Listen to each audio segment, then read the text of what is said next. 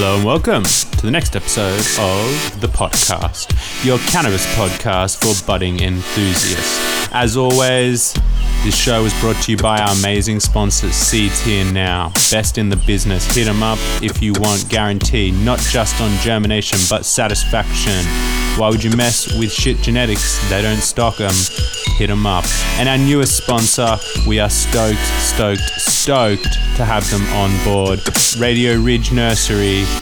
These guys have got you sorted if you need the best clones in the game. They got breeder cuts of many of the most elusive cultivars out there. All them stranders with a D, you know it, hit them up. They're the ones. They're amazing. We love them. And as always, a big thank you to Organic Gardening Solutions, your one-stop shop for all things organic. Hit them up if you want to grow that top shelf. And last but not least, 420 Australia, best 420 apparel in the game. Even if you're not in Australia, it still makes perfect sense for you to buy their stuff. I mean, come on. As always, a big shout out to the one and only Dragonfly Earth Medicine. We love y'all. Quick shout out to the Patreon gang. Love you guys a long time. On this episode, we are joined by the one and only Matt Riot 2.0. Hope you guys are ready for some fun. This one was a blast to record. We got 3 hours deep this time. Plenty of stuff to listen to. Hope you guys enjoyed as much as I did. Much love, gang. Let's get into it. Alrighty, so a big thank you and welcome to one of our favourite guests on the show, big fan favourite and a personal favourite of my own. Thanks for making the part two happen, my man, Matt Riot. Thanks for joining us. Happy to. So, first question, what are you currently smoking on? Someone sent in some cookie berry crunch from, I think, Oregon, his and her grow. They were one of the last people keeping Medicropper's special cut of it, and they thought they lost it, and they sent it in. And then I also have some something called Cult Cake from a local grower, King Cultivars, and it's part cheesecake from Mad Scientist Genetics, and I want to say Euphoria Cake or something from Mad Scientist Genetics, a combination of it. Cool. And Jesus, Medicropper, it's been a minute since I've heard that name. I remember when I was first getting into weed, I was watching his videos on YouTube. Did you ever interact with him much? Yeah, a little bit. I sent him the Cookie Berry Crunch and stuff to run. He was a real nice dude, but we never got real close, and then he disappeared. Yeah, I remember that. He dropped off, and then he put up a post being like, I'm in New Zealand. And I was like, what? And then I think that just fell through as well. Yeah. I don't, he popped up maybe, I want to say 5 months ago, and I talked to him for a second just to ask him if he still had that cut. And he's like, no, I don't still have it. I don't have anything. Oh, that's a bummer. That was interesting, man, because I think I've mentioned this to you on Instagram. I love the names of your strains. I can I hear the name and I'm like, that's a Matt Riot strain. And I got to admit, I stole that line from him because he was the one who was talking about it in his videos. He was like, heard the Cookie Berry Crunch and he's like, that's a Matt Riot strain. Yeah, my naming conventions are a little off. Some people don't like them at all. Like the Cokehead Slut was not super popular, but it is what it is. That's so funny because I literally had a question about that, which I guess we're going to jump to right now. I was going to say, when I was cruising your site an hour ago, I saw the Cokehead Slut and I just started laughing. I was like, fuck, that's a good name. I love that on so many levels. Do you feel like strain names should be embodying of what the strain has to offer, or do you think a good strain name is a good strain name? I look at it like art, man. Everything that I do with breeding, I look at like art. I've always been a musician and stuff like that, and art's been a big part of my life. And I feel the ultimate outcome of breeding is what your desired goal is, and it's almost like having a canvas that you're painting, and you have that ultimate desired goal. And if you're not happy with it, you'll throw it away. And all of that comes around, and then all the way to naming that painting. And it's just whatever mood I'm in, whatever I'm thinking about, whatever possessed me to make that creation. That all goes into it. Yeah, perfect. Okay. So if you had a strain that you felt was bang on a particular flavor, let's just say it's bang on cherries or something. Do you feel you really want to call it, like, have cherries in the name, or that doesn't really influence you so much?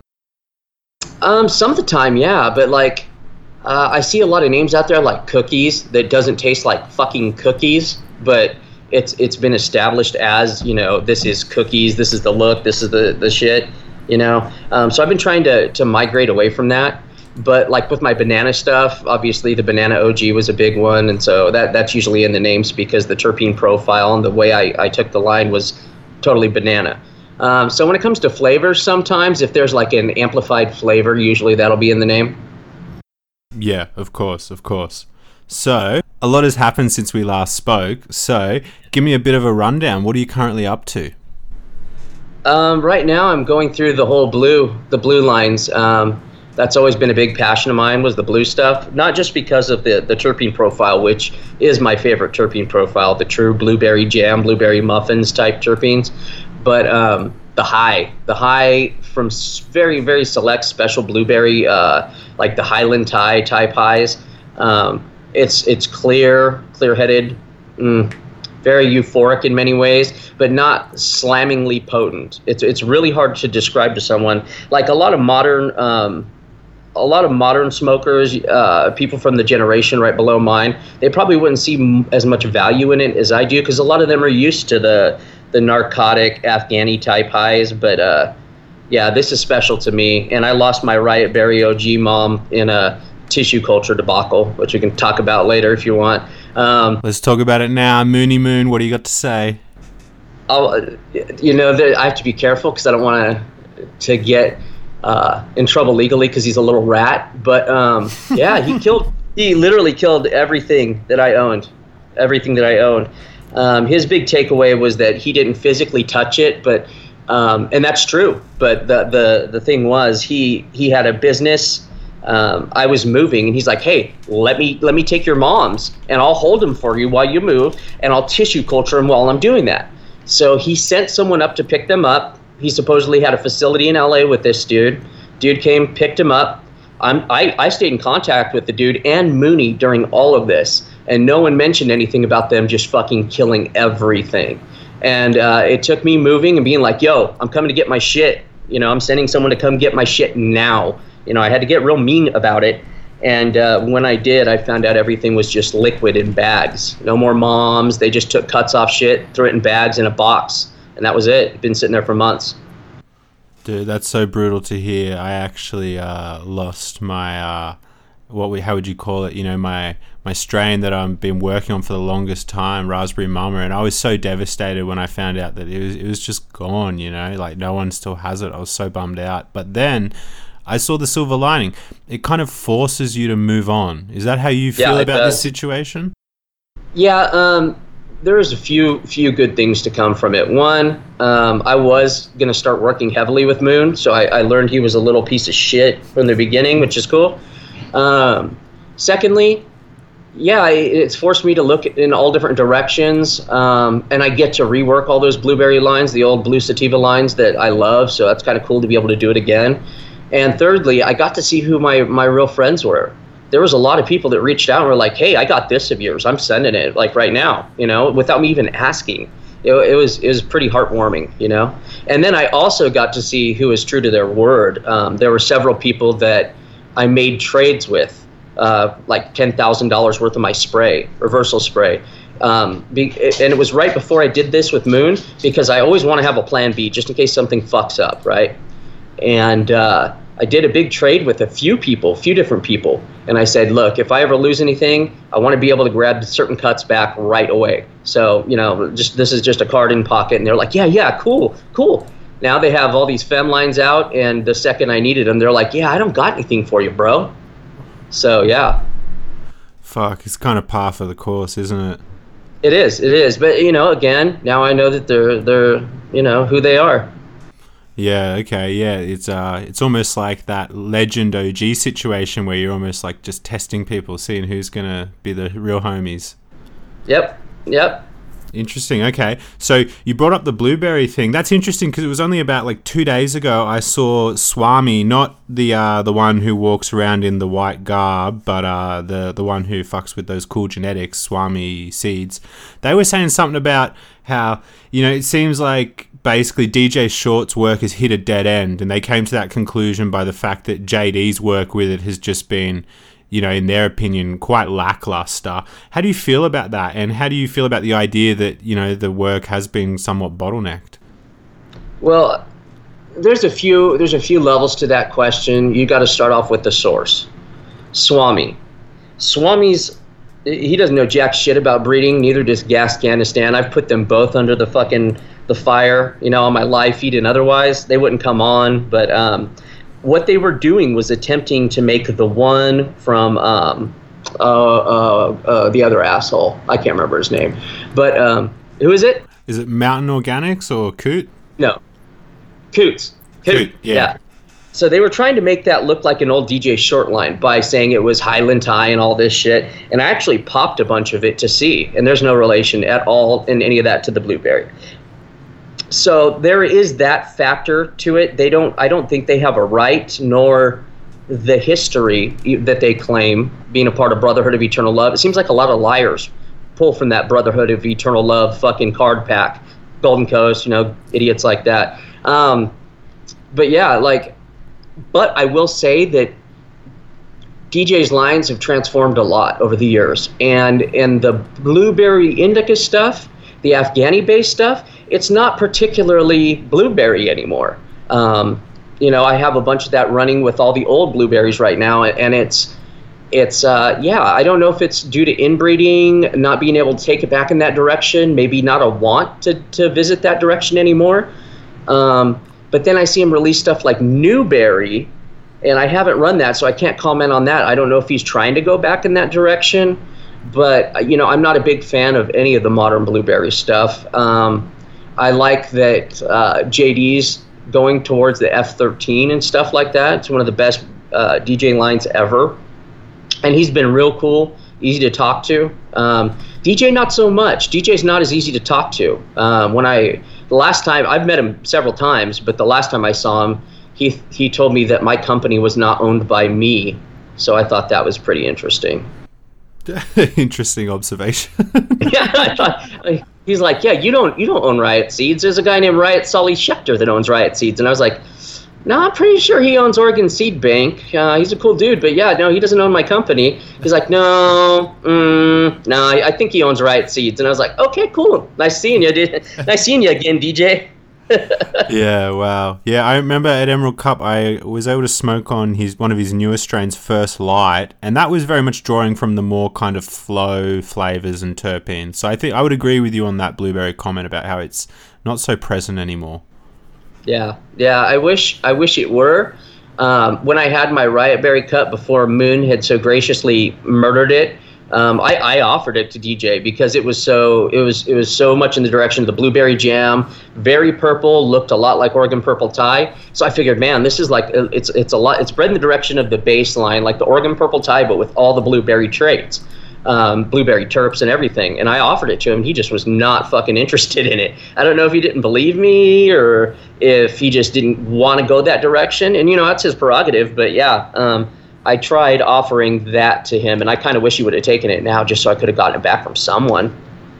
Yeah, most certainly. So one of the newer blueberry kind of players to hit the scene is Humboldt Seed Company, who have their blueberry muffin. Have you had a chance to try that? Oh, what do you think? All right. So, I mean, the blueberry muffin was a cut, and it was my Riot Berry OG cut. And it's been that for, I don't know, over a decade. Now, these guys supposedly are mountain people who don't really give two shits about naming conventions or otherwise, and that's fine and dandy, but you're going to offend people doing that, like putting out a jack hair that has nothing to do with jack hair genetics, a headband that has nothing to do with headband. I know Ethos did that too. Just, I don't know if that's a new thing to do, just steal a name and slap it on bullshit, but I've been told they're nice people. With all that said, I've been told they're nice people by good friends of mine, so I don't want to go too heavy on it, but I have not tried it. I don't know. It's just one of those things where it's like kind of I want to try it, but at the same time, I don't want to support someone who just jacked me and used all the energy I put behind something to make their line sell, you know? Yeah, I was able to have a quick chat with the owner, Nat, at the Emerald Cup, and he definitely is a nice guy. However, I was also able to have a chat with their head breeder, and I was less convinced when I was asking him some serious questions about, you know, like, you know, because they claim it's an F4, and then on the packaging it says it's an F8. So I was like, so which one is it? And he didn't really give me a convincing answer, and I was like, oh, okay, cool, man, see you later. Yeah, it's an S1, F4, F8, BX. Yeah, bro. Yeah, one of those fucking assholes. Yeah, I don't know. Yeah, I'm not a fan. All right, well, let's keep on the naming conventions for a minute, right? I had a question thrown to me the other day, and I couldn't answer it, but I think you might be able to. Someone said they used some fem spray, they made the S1s, popped the seeds, and then they found some males in it, and I was like, well, that could be like rogue pollen by the sounds of it. But anyway, let's just assume that it is from the pollen that they thought it was. They were like, if I make F2s with these seeds, what would they be named? And I was like, would that be like S1, F2? Like, I don't know how to name it. What would you call that? F2R? Yeah. F2 reversal? Yeah, I mean, that's essentially what it would be. But, you know, like the male... the males popping up from fem seeds it's a topic like a lot of people are very staunch in their beliefs on. There was a paper the other day, I wish I had it handy, that my friend Bittersweet pulled up, and it was from, I want to say, the 70s, talking about it, and it gave a full rundown of what's happening, and basically it is that nature finds a way. That's the answer to it. Now, when they're tested, I know Caleb from CSI Humboldt has sent in some stuff, males that have been found, or plants that have been expressing male found in S1s or reversed hybrids, sending those in, and they're coming up testing as female, but they're only expressing male. Like, they're not expressing any female traits. So I don't know. It's a weird topic, man. It's not always going to be that way. But it tends to be the most common argument is that it's pollen contamination, and I think 99% of the time it will be pollen contamination. But there's many times where it's popped up and there's no way it could be, and then you're left with, well, is it a female that's just expressing male? Is it an actual male with male chromosomes? Like what is it? You know, and it's different. Seems to be different in every case. Yeah, of course. So something I really wanted to ask you, do you feel like the chemicals used in the reversal spray could be a contributing factor? You know, I tend to think that, but, you know, there's people that disagree with me that have just as much time reversing and maybe even more experience reversing than I do. So I take that into account as well. I truly believe that in stressing a plant, you're changing it at the epigenetic level. And, you know, I was watching an interesting TED Talk the other day talking about epigenetics, and it had to do with rats, and mothers nursing their rats, their ratlings, whatever you fucking call little rats, ratons, ratitos. But yeah, like if they didn't nurse them, it changed these little rats at the epigenetic level. And they're already born, they already have their set of genetics, but at the epigenetic level, just by not nursing, it changed them for life, and it changed the future children 10 generations in. So, I mean, I think that if you do it with stress and strictly stress, because there's a lot more hormones that are involved in stress than there are in simple reversals where you're just blocking ethylene and promoting gibberellin. You know, those are the two main things that you need to reverse. However, in stress, there's a lot more hormones involved, and I think that it changes the plants at the epigenetic level to be more prone to herm stress if you go that method, which I believe Soma calls rotalization, which is a bullshit term in my eyes. But, you know, torture your plants and make seeds, that is a method that people use, or run them too long and have them herm, and hopefully that makes seeds. That's it. That's a method people use. It's not my choice method, and this is just a theory. I could be totally fucking wrong. One might be just as perfect as the other and not change anything at an epigenetic level, but until we have the ability to test for that, who knows? You know, I totally agree, and the effects of vertical transmission of stress are well documented in humans, so it makes sense that it would apply to plants, right? I thought it was fascinating that 10 generations down, they're seeing that epigenetically everything is fully affected, like up to 10 generations down. So even people that smoke cigarettes, males that smoke cigarettes during conception, right, or females that smoke cigarettes after conception and in the and when it's in her uterus. That's the one. Yeah, here I am talking botany, and I don't know shit about biology, but apparently, yeah, even smoking cigarettes and stuff like that affects generations, 10 generations down. I mean, if I believe the quote was, if someone starts smoking at the age of 9 to 11, it will affect their children's children 10 generations down negatively. That's mind-blowing. So decisions we make as children can affect future generations. Scary. Yeah, for sure. I've actually got this friend who's a doctor, and he was saying to me that he finds it very peculiar how there's this similarity within unstable cannabis genetics and like really low socioeconomic humans, in terms of everyone kind of jokingly acknowledges that, like, you know, women from low socioeconomic backgrounds tend to have kids at a younger age than if you're like kind of more or well off, you'd have them a little bit older and maybe a bit more financially set up. And he was like, it's so peculiar how it's like similar to plants, you know, like an unstable plant will hermaphrodite and want to produce these offspring at like a much earlier age, and it's got these epigenetic effects that go on for generations, much the same as like what happens in humans. I was like, fuck, I never thought of it like that. That's such a brilliant analogy. Yeah, and that's along the same theory that I have. Like, you know, if it's stress induced as opposed to just chemically induced without all the other stress markers, that it changes shit at the epigenetic level. For sure. So while we're on the topic of fem spray, we've seen a few new fem sprays come out since we last spoke. What's your take on this? Like different companies producing them?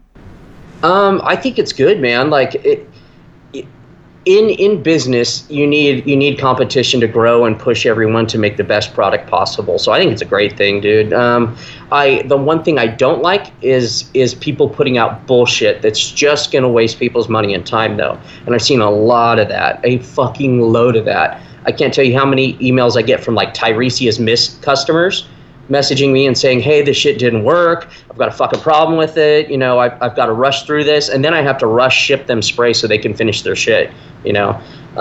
Yeah. But as far as any competition, Hybe, of course, he's been doing it longer than me. His spray is very effective. CSI Humboldt was able to reverse triangle with it. And he used my spray, his spray, and Hybe's. And Hybe's worked great for it.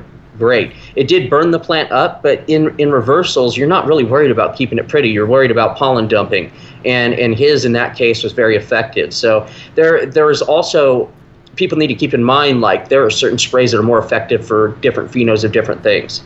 So yeah, I mean, it's good. It drives us all to be better. Yeah, of course. And I give you a quick shout out, my friend. My fem seeds were made from your spray. I 100% back it. But yeah, one for the homies. But fuck yeah, man, that's awesome. Most notably, with these new fem sprays coming out, we've seen our buddy Swerve put up a post a while back saying like, oh, you know, I'm thinking of offering a new spray. And the part which caught my eye was that he said like, you know, it's going to be done properly. And I guess the implication was that others on the market are maybe not done properly. How do you feel about that? Swerve's a little bitch, so I mean, he's going to take shots at anyone. He's going to try to come in anywhere in the market. Like, if you look at how the quality of his seeds and how he did it, producing fucking auto-flowering herms in a line that was supposed to be neither, it's probably going to be the same with this spray. He's never been really effective at doing reversals. Again, tons of pollen contamination and tons of males in a lot of his lines. And he's kind of doing it just to be an asshole, but whatever, more power to him. Bring on the competition, motherfucker. That's what I say. Yeah. If you're listening, Swerve, shout out, bro. You can come on soon. I know we've been talking about it. I'm such a little bitch. Oh, yeah, but he's got a story to tell as well, and I want to hear it. You know, and even though I don't like Swerve, I will say a lot of the OGs in the market, the OG Kushes, were based on his seed line. Like, a lot of people renamed a lot of his lines. So I'll give credit where it's due to that dude on that. But it's just... You know, at the first Emerald Cup, I finally got to see him in person, and we were not cool. And it was right after I had my interaction with Dipshit Dave from Golden Coast. And I walked up behind him, threw him in a quick choke, and then I let go because I was like, oh, okay, I'm being an asshole now, kind of being a bully on this little kid. And then he walked up and he was being nice after, and he's like, yo, it's, we're both OGs, blah blah blah. And I was like, you know what? If you're changing your attitude in life and shit, that's cool, hit me up. Here's my number. And I shit you not, the day I get home, he's already talking shit. And it's just like, wow, did you just do that not to get your ass beat? That's sad. That's sad. Because I was looking forward to him changing his tune. Yeah, well, I mean, something you mentioned, which I think is undeniable, is that there's certainly a lot of work out there that does use his stuff. And one of the more notable ones is Purple Punch. They used his Larry OG, a male from that, to make that. I thought about that for a minute, and I was like, well, there's a lot of people who don't really rate Purple Punch. So is that, like, how does that, is it a good marketing point? Is it a bad marketing point? What's your thoughts on Purple Punch? I like smoking it, especially because the terps are fucking amazing in it. I've had some really, really good Purple Punch that's almost berry that I really liked. I don't mind. I don't need to get smashed every time I smoke, so I don't mind it. But I get why people are like, okay, it's really resinous. It gives the appearance that it's going to be really potent, and then it's not. It's disappointing in that sense. But it's made its mark on our market, and that's undeniable. Yeah. And how do you feel in general about some of the purple strains? Because to me, at least, it seems like it's the first purple strain that's really made a mark on the hype market in a long time. So I kind of think, props for doing that, right? Yeah, definitely. The first people doing hardcore purple work were Naboo, Sonny Chiba, off of Naboo's work. I don't like to credit myself with a lot, but I was one of the first people really putting purples out there because they were hard to find. They were real hard to find purples back in the day, and people see it today everywhere, so they don't really understand how rare it was and how much breeding it took to bring that to the forefront. And then, CSI did a lot of beautiful work with Urkel, with Purple Indica. You had CVF doing some Purple Indica work. So yeah, I'm a fan of purples, dude. I love that aesthetic beauty in my garden at all times. So would you generally agree with the kind of idea that purples, generally speaking, are not as potent as kind of their greener counterparts? I'd say it would be a case-by-case basis because Purple Urkel, the original cut, is one of the most smashing, potent fucking plants. I can't smoke it. It puts me into a tizzy, as it were. It fucks me up so bad in a bad way. So I can't really smoke it, but I love breeding with it because of how it breeds and because I like that flavor. So I always have to hybridize it before I can smoke it. But yeah, in that case, it's one of the more potent ones. So it's really hard to say. Yeah. Okay. Well, while we're on the topic of Urkel, as time goes by, I'm getting more and more convinced that Urkel is a part of the cookie's genetic makeup. Given your work with the F1 Derb as well as a lot of other things in general, yeah, what's your stance on this? And what's your kind of thoughts on the cookie genetic lineage? So I was the first person to put out cookie in seed form. I guess almost 8 or 9 years ago now. And I was just talking about that today. I didn't realize it's been that long since it's been out. Back then, I noted, okay, I've seen this before. I've seen this in Urkel and OG hybrids. You can pull this out, this exact pheno out, with just Urkel and OG, including the OGKB phenotype, which is a common occurring phenotype that you see in Urkel and OG hybrids. However, Cookies probably was done with GDP, which is another Urkel hybrid. And GDP and that Florida OG, I know that Not So Dog, my buddy, has that Florida OG and has had it for a while. So that is a real OG cut that did exist. And things like Cherry Pie, though. Cherry Pie is the Mendo Derb expression, which I think is just Mendo Derb and the OG without the Urkel. But you can see very, very much that the Mendo Derb, a.k.a. F1 Derb, a.k.a. Purple Pain, a.k.a. a million other names. That's where you see the expression in Cherry Pie the most. But in Cookies, you really don't see any of that expression. Yeah, okay. Shout out Francis, Not So Dogs, really cool guy. I like how he's been kind of resurrecting / really working with the Trinity. Have you got much experience with that one? Yeah, I have it. Our little circle has it. Shout out to the Can Illuminati. That's all I can say about it. But yeah, we all have it. We're all playing with it. We're learning a lot about it, that it does have a dud trait in it that doesn't always express. Like you can take a branch off of it, and sometimes it's a great branch, sometimes it's a dud branch. And if you get a dud branch, you're kind of fucked. Unfortunately, I have a dud branch, so I'm waiting for the clean branch to come. But yeah, I've smoked a lot of his Trinity up at during Emerald Cup this last year. We had the big party, and we got to smoke a bunch of it there. Yes, I'm actually really bummed out I wasn't able to make it. I just need to get my own car next time I'm over so I can drive to these very kind of Illuminati parties. That was a wild party, man. The people that showed up, it was pretty legendary. It was legendary. The amount of, like, at one point, there was Josh D, Bodhi, Caleb, Not So Dog, everyone in a room, all of us in a room just talking genetics, dude, just nerding the fuck out. Miami Mango was there. Marty from Triangle Kush was there, just like looking around. My buddy Resin Lung, shout out to him. He's the one who actually threw it and was the host of the party. But yeah, it was a legendary moment. Not many people got to be there for it or see it, but it was everybody was there. It's very memorable for all of us. Hell yeah, dude. Well, you mentioned one of the favorite people on the show, the B-man himself, Bodhi. How's things going between you guys? I've heard that Bodhi's looking to maybe do some collabs going forward. Is there anything you might want to kind of get in the works with him? Me and him have done the Purple Unicorn collabs for a long time. Like for a while, I was the only one with that cut, and he gifted it to me, and that was special. It was sweet of him. Me and him are still as close as ever, if not more close. He came down and we hung out, went out to dinner. He's just a trip to be around. He's a very unique human being, and one of the people I respect most on earth. As far as, like, there's a lot of people you meet him and they're so nice, and you're like, that shit's fake. That shit is fake. No one's that nice. And with him, it's legitimate. He is that fucking nice. He's that good of a human being. And again, after this moon situation, he was one of the people that stepped up. And like a lot of breeders look at each other as competition, and me and him never have. And he stepped up and said, "Okay, I'm coming down. I'm coming down, and I'm going to bring you a bunch of shit." And that's that. And he did. He came down, came to my house. We hung out. And he dropped off fucking like 20 different strains. And that's the second time he's helped save my company. Second time. So I owe that man the world. Yeah, truly one of a kind person, as you said.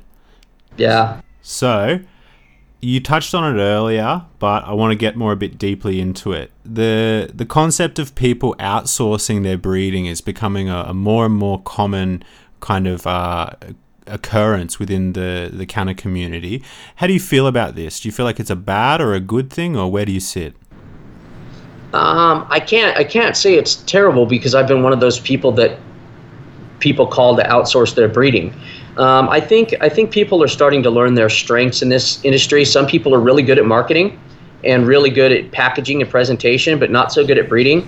And I think that's it's hard when you have an ego. We all have egos to a certain extent, and as artists and breeders, we all have egos. However,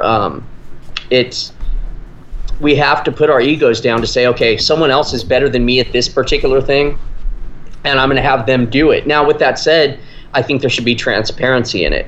There should always be transparency in it. Ghost breeding kind of sucks, and being able to just buy street cred in breeding, to me, is pretty lame.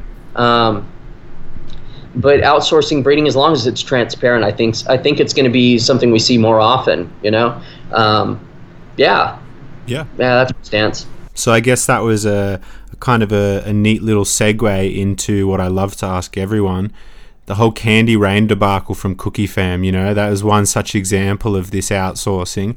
How do you feel about that situation? And more specifically, how do you feel about their response to the issues? Do you feel like they adequately responded to the situation, or they kind of dropped the ball? Well, I mean, they themselves, when they first showed up, said, and I quote, "Yeah, that breeding shit's for fucking nerds." So anybody who invested in that they got what they deserved. I mean, there was plenty of warning. Everyone, when they even talked about it, a lot of us came out and said, if you're going to spend good money on seeds that are bred, why would you go to people who are not breeders? Why would you go to people who don't understand genetics? And they got exactly what they paid for.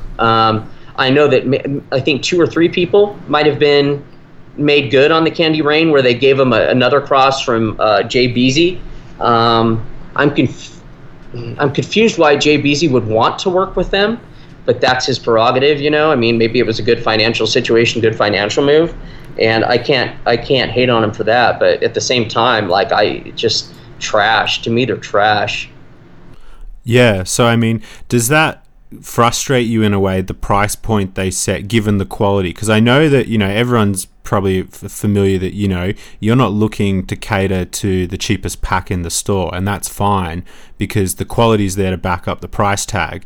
But when you've got this situation of an even in like much higher price, much lower quality, such as the Candy Rain, do you feel like that makes it harder for you to stand your own ground when you're justifying why you do have the pricing you do?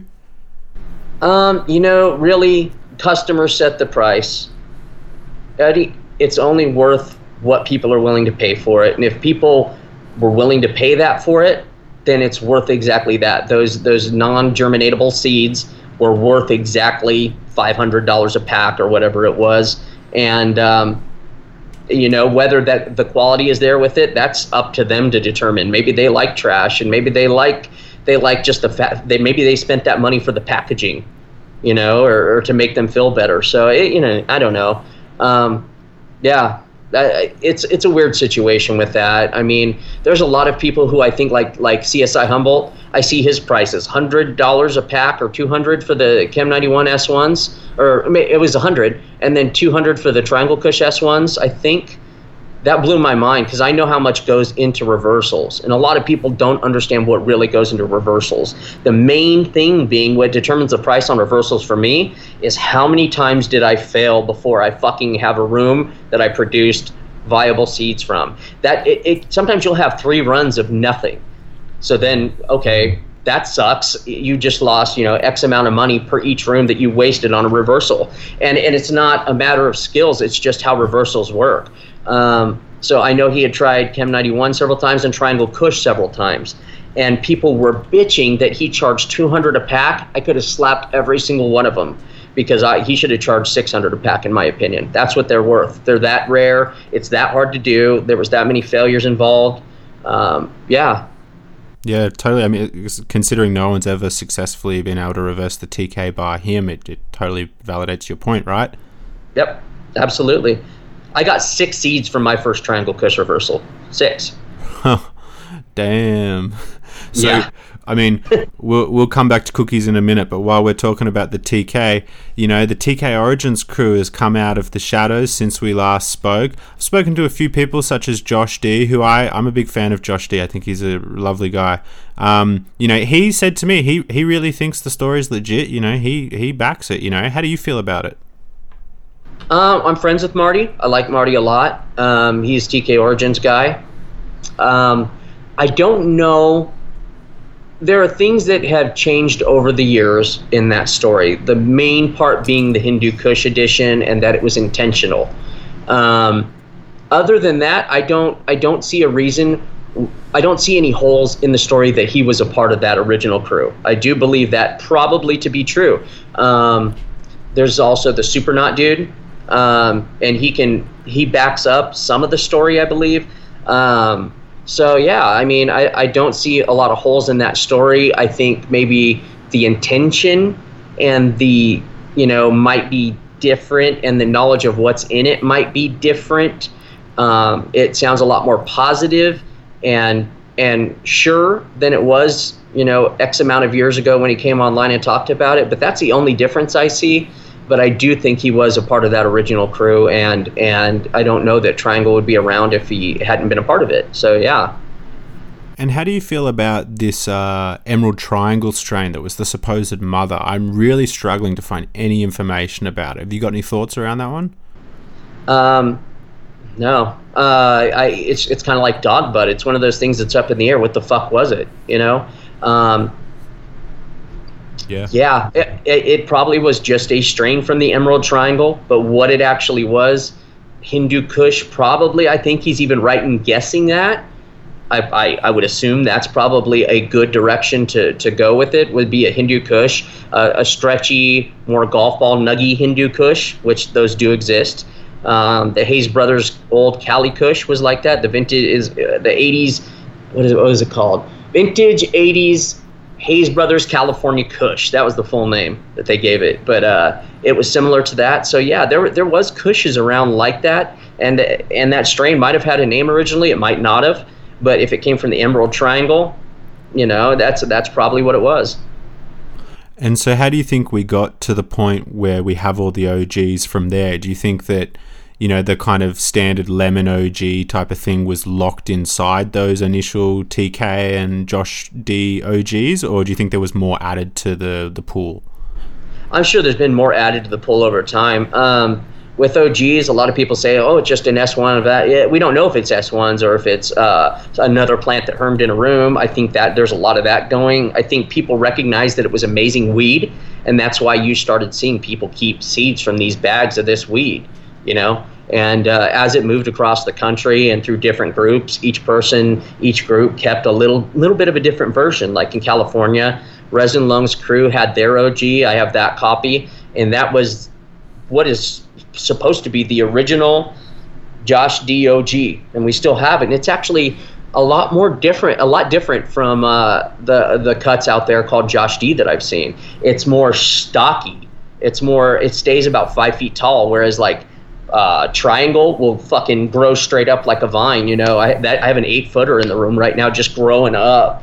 All lanky. This one is lanky, but not as lanky as the Pure Kush, not as lanky as the Lumpa's Headband and stuff like that. So, and then Louis was another early OG crew, the Louis Kazarin, I think his name was. And then you had the Jew cut with Habibi and those dudes. Those are all the early OGs, people selecting bag seed essentially and finding it and running their own. And that's how all these started popping up. But whether they were pure or not, we'll never really know. Yeah, most certainly. So, interesting one. You brought up the Lumpa's Headband. I've been talking to a few people behind the scenes, and I won't reveal any names, but a few people have said to me that they're a little bit, I don't want to say ticked off, but they've got their kind of grievances around the fact it's called Lumpa's Headband, because apparently there was a lot of people who had it before Lumpa did. And to me, part of me feels like, well, I mean, if he just stepped up to the plate and said, this is my headband, it's called Lumpa's Headband, then it's just kind of, okay, he got in first. How do you feel about that? Like if someone named a strain after themselves, if it was given to them by someone, you know what I mean? Like there's lots of other people who've got it.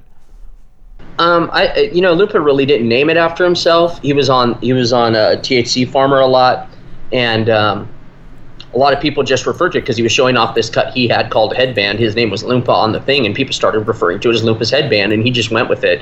Not the best choice, really, but it's also not the same headband that was around before it. And I think that's been fairly established that it's an OG Kush cut. It's not the original headband, but it was an early cut that he called Headband. There's a lot of origin stories on it that have popped up from him specifically. He says it came from New York, out of someone's pocket. Someone smuggled that out of a room. That's one of the stories.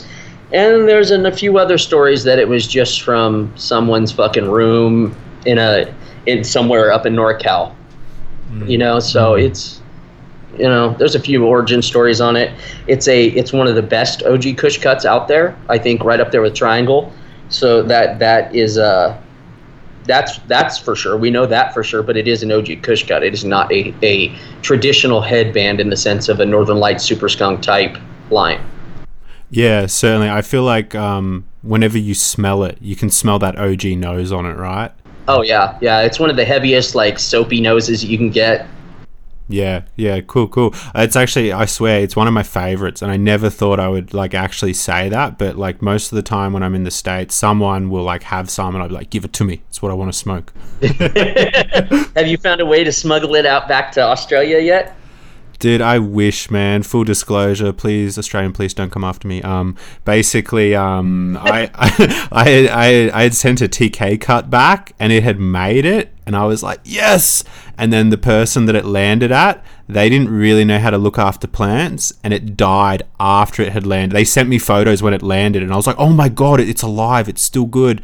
And then like a few days later, they sent me another photo while I was still in the States, and it was dead, and I was like, fuck.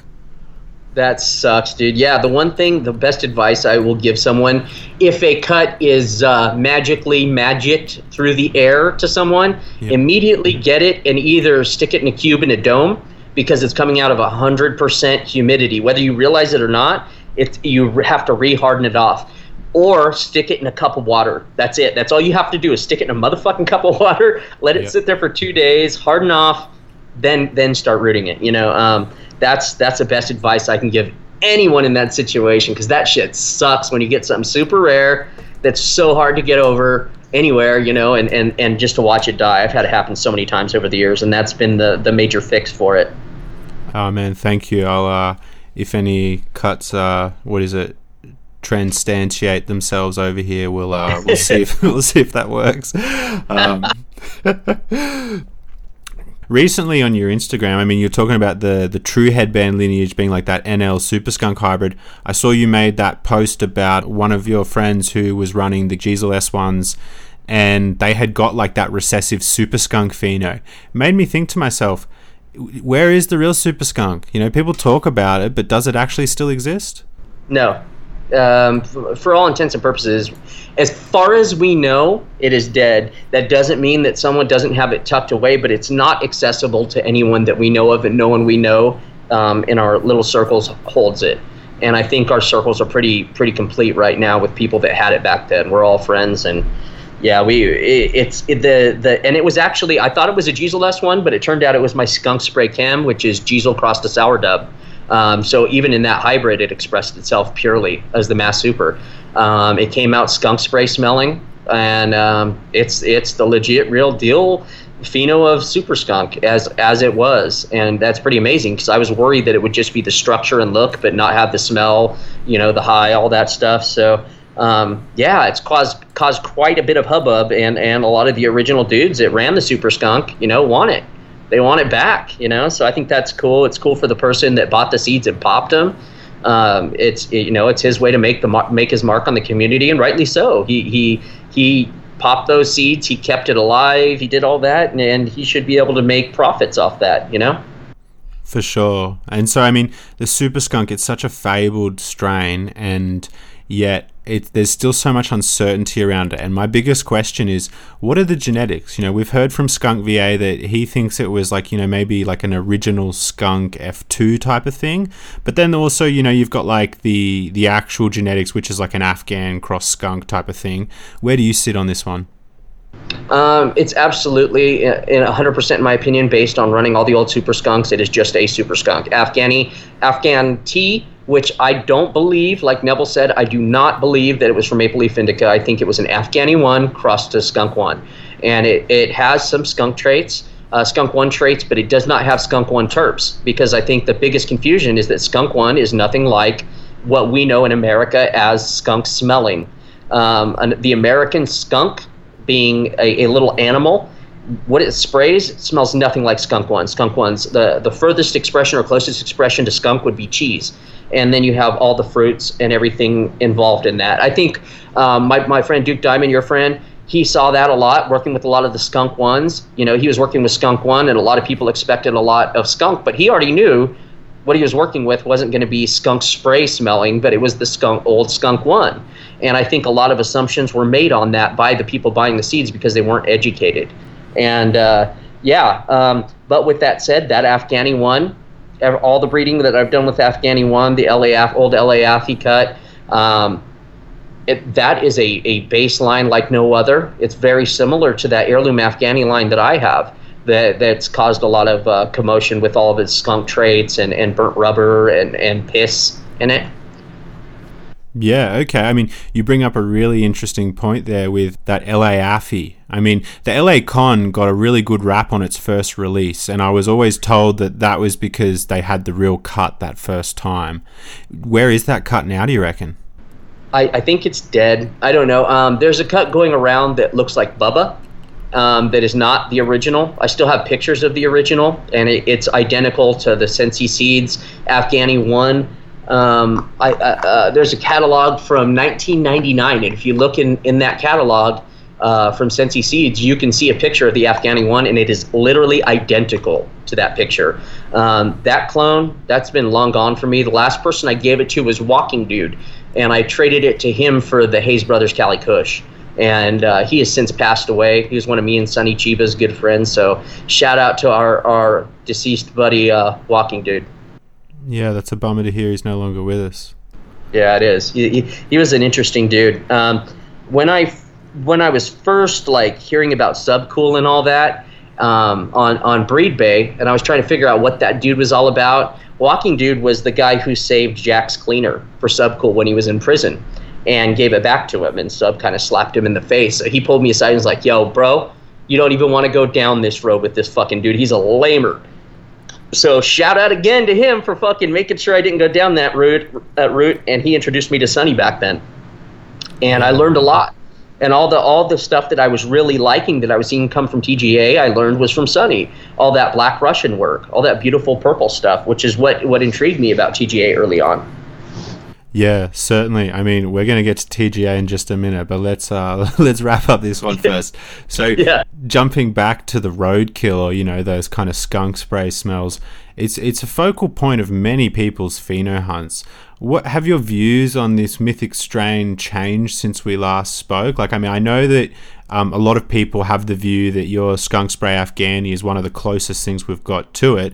Do you think we'll eventually nail it down?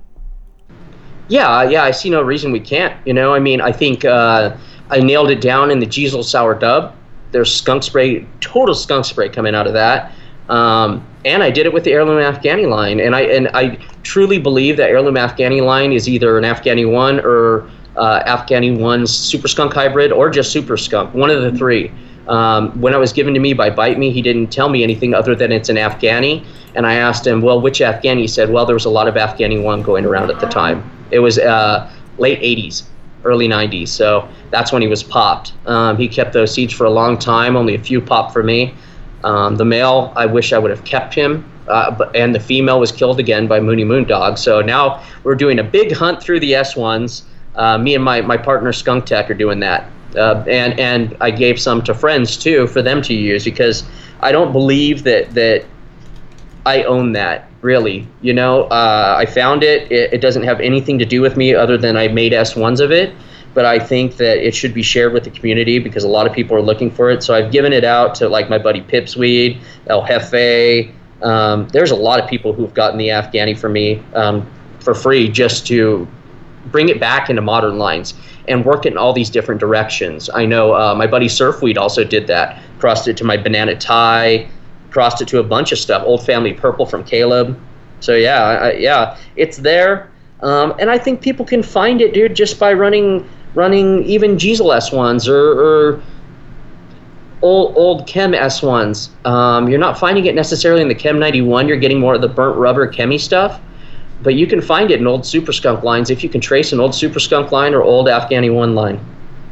Yeah, of course. And so are you of the opinion that the roadkill per se, at least in the way people talk about it, was not necessarily one specific cutting, but just more maybe like a general terpene profile? Or do you think it very much was one very specific thing? Oh, no, I think it was just people were getting Afghani. It was the first time they were experiencing Afghani, which started talking to Seattle Northern Lights Greg. He was saying that Northern Lights Afghani, which was called the Steve Murphy Afghani that was used in Northern Lights, came in the early 80s. And that's always been my contention. The earliest you'll ever see an Afghani is from 1978, roughly. Maybe the earliest one person might have had it would be 76, but you don't see anything earlier than that. So during that era, Afghani started to disperse, and people were used to Colombian gold. They were used to Mexicans. Once that Afghani started spinning around, and people in America that were used to smelling skunks, they started calling it skunk. I'm not sure that roadkill skunk was ever a term used back then. It was more of a term used in referring to what had been around back then and had been lost, and referring to many different phenos of an Afghani type plant. So you just mentioned Skunk Tech is someone who you're currently working with. Would you be willing to share any little secrets in terms of what we might be able to expect from you guys? Oh, yeah. Skunk's one of my best friends. We have all the shirts that we've been releasing. So I've been going back and buying up all the old, thermal transfer shirts from the 70s and 80s. And I've been going back, buying them up, and bringing them back, like, because there's some beautiful old Colombian gold art, Acapulco gold art, Lebanese red art, all this stuff. And so we've been working together on that. He has a beautiful, like, $45,000 t-shirt printing machine that does the best t-shirt prints I've ever seen, and better than even hand screening. And so we've been putting those out slowly but surely, and people are catching on to that. But yeah, we're also doing pheno hunts, big pheno hunts through a lot of different things, like my heirloom Afghani. We're going to help reproduce High and Lonesome's Appalachia F2s together. Or actually, it would be F3s that we're going to be working on. We have a lot of projects. I might be moving up to Livermore by him, so we can continue to actually have him be part of Riot Seeds, and that's the ultimate goal. I've never really had a partner in Riot Seeds that is that established. I've had a lot of people work with me on a lot of different things, and there's a lot of people in Riot Seeds, but as a direct partner in Riot Seeds, he would be the first. Yeah, exciting times. Yeah, man. You raised a really good point about how, you know, you guys are pheno hunting through stuff. You're going to be working with that. Something I've noticed, and it is, you know, I mean, I'll take it with a grain of salt because the Australian scene, it's so in its infancy in every way, basically. But sure. I've noticed that there's certain people, and it's probably the same internationally, they just can't seem to find, like, they can't pheno hunt on a very rudimentary level. Like, they pop seeds and they can't really discern the keeper. It sounds like a bit of a foreign concept, but I legitimately find it. Like, they're popping seeds and they've never got anything to offer back. And it's not that, like, I don't think it's the case that there's no keepers in the packs, because you pop a pack from a reputable breeder, you're pretty much always going to find something worthy of hanging around. So my question is, how do people pop seeds and not find keepers? I think, okay, in order to find a true keeper, you have to run the seed, but you should probably run a clone of it as well to see how it continues to express in clone form, because it's always going to be different than the seedling. Secondly, you have to have your environment at least dialed in enough to be able to see that phenotype express at its highest value. And I think that's where a lot of it occurs, man. Like, it's, again, in Australia, it's in its infancy. Indoor growing is a lot different, you know? I mean, that's probably a newer idea in Australia because so many people grow in the bush out there, you know? A lot of people grow outdoors out there. So indoor growing is a lot different than outdoor growing. And to get these things to express at their best value, you have to be able to grow in your environment at its best. And I think that's why they're not finding these keepers. Like, they're thinking, oh, man, this shit sucks. And it's like, it's because it wasn't super happy. A lot of this stuff, a lot of the best stuff's coming from the U.S., and it's being bred in the U.S., it's acclimated to the U.S., so when you bring it to a foreign environment, you have to acclimate it. You have to acclimate it, and that's another big part of it. It may herm right away when it hits the Australian climate, and that's to be expected with cannabis. So acclimation's a big thing, and a lot of people don't understand that part of it. Yeah, definitely seems like a very valid point. So a while back, we had Breeder Steve on the show. It was a really good episode, in my opinion. He discussed this idea of how when he was looking to find keeper females to breed with, he would grow them outside like 2 or 3 times and just be culling the females away until he was left with like the best ones. And then he would take them indoors and then do the same thing again. And so at the end of it all, he'd have like this female that performed well outside, performed well indoors, it ticks all the boxes. And as a result, a lot of people make the comment that, like, yeah, some of his strains, you'd run them outside and people wouldn't be able to tell whether it was indoor or outdoor weed. And that seems to make a lot of sense to me. Do you think that there might be a push to kind of do that type of more extensive pheno hunting and breeding going forward for a lot of breeders? I think it's a smart idea. Breeder Steve's obviously a legend in the community, and shout out to Kootenay IC Mag, his original breeding partner. Fucking dude is so cool. One of my favorite strains is the Blue Satellite.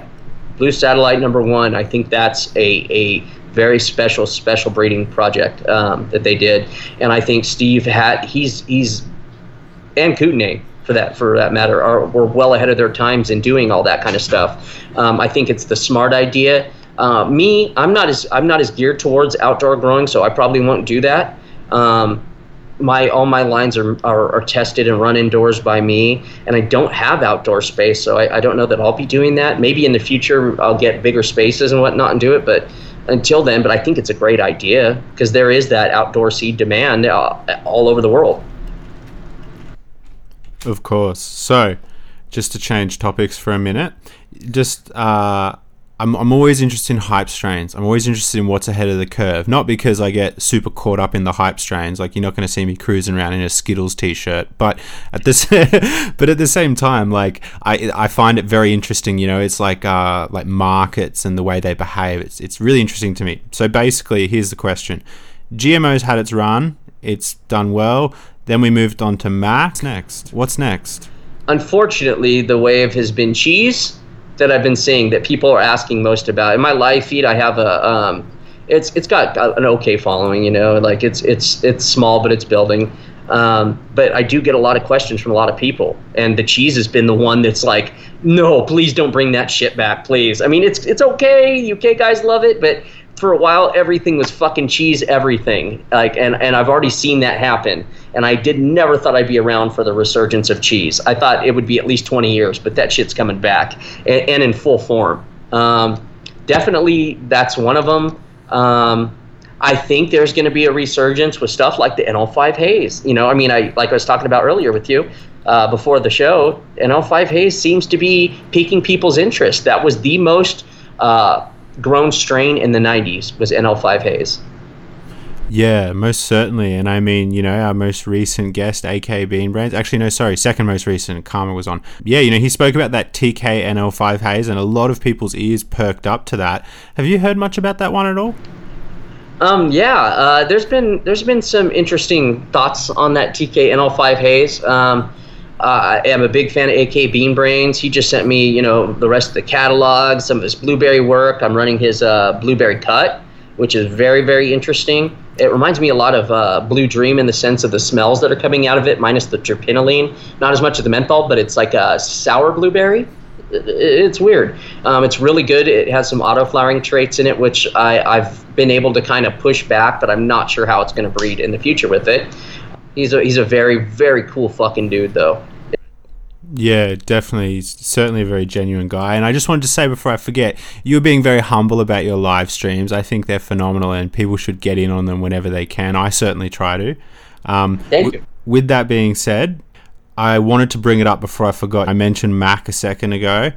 Let's talk about Caps Colombian. Give me the lowdown. So there, before I talk about his Colombian, one of the things that Moon had killed was his... Colombian crossed to Neville's haze, and I, you know, it was clearly labeled on the plants. I had a bunch of them, sent them over. When I got it back in the bag of liquid, it was labeled Caps Colonial. So all of me and my friends all refer to it as Caps Colonial from now on, because it was such a joke that they couldn't even keep the name straight on what shit was. The Colombian, you know, I like Cap, and again, very nice guy. I get along with him. I like a lot of the points he makes about our industry. The Mac one cut is very, very good. It's not great for taking pollen, but for smoke, people love it, and it's very resinous. I think the reason it can't take pollen is because it's so resinous, and it puts so much of its energy into building resin that and yield that it doesn't focus at all on pistillate production. It's a really weird thing, but it doesn't take pollen at all. I found that myself. As far as the Colombian in it, he specifically said the Colombian was from seeds that he got while he was in Colombia. He also said it was a 9-week strain, which most people like myself that have grown a lot of heirloom Colombian lines, they're usually, you know, 21 plus weeks. Sometimes they're as low as 14 if it's a worked American line version of it. I've seen it down as low as 11 with the Farmer's Choice Colombian, which was a project across the boards in the early 2000s. With that said, I don't think it's Colombian in it. In my opinion, I think it's super lemon haze, to be honest with you. But he says that's not the case, and you know he has more experience with it, obviously than I. So you've always got to take that into account. And it may not be that the actual cut has super lemon haze in it, but the seed line, everybody is pulling super lemon haze phenos out of the MAC seeds. You're not seeing a lot of keepers come out of the MAC seeds that were released. And there were a lot sold. Yeah, so that's my next exact question. Do you feel like it's the case that because the MAC 1 cutting is so good that people compare their keeper from the packs of seeds and go, oh, it's just not as good, and so we don't see keepers because of that? Or do you think that it was just like a fluke, the MAC 1 cutting, and the seed stock itself is not as good? It's not a representation of the MAC 1 cutting per se. I think the seeds are probably a hybridized form of the line that cutting came from, and whatever he hybridized with it, super lemon haze. It could be why it's coming out so shit, because super lemon haze it's not necessarily shit, but it's not what people are necessarily looking for when they go buy MAC seeds per se. Yeah, certainly. So on that same topic, how do you feel about late last year we saw those $100 eighths of MAC from Big Al? And more importantly, how do you feel about CAP's response to that situation? Do you feel like a breeder has the right to try to impose some sort of structure or business structure around their strains? Once you let a cut out, dude, if you try doing that shit, you're going to catch backlash. It just is what it is. People have, again, something's only worth what people are willing to pay for it. If people are willing to pay for it, that's what it's worth. And if that worked for that dude, Big AL, then that's fine. That's how it works. Cap's new to that aspect of it, and I understand he wants to protect his breeding rights and protect a plant that he so hardly worked on. It's his first reaction to say you can or can't do this with it, you can or can't do that with it. And that's cool if people, respect that and want to respect his wishes, but there are always going to be the outliers that don't respect his wishes at all, and trying to hold them to a standard in a black market is not going to happen. This is the black market, man. You can't do that shit. And granted, there is a legal market to speak of, but I don't know much about that shit. We don't take kindly to those folks around here. Yeah, so I mean, it's interesting you raised the point, like the idea of middlemen, and I had a chat to Al, and he seemed like a really reasonable guy, and he mentioned how, like he's been growing for years and he doesn't really grow so much anymore. He's like a middleman now. And it raised this idea to me, because it's like, I mean, Burner's kind of the same thing, right? Like, he's not really a grower, but yeah. I just wonder how the scene's going to evolve, where we've now got, like these exclusive hype men. Yeah.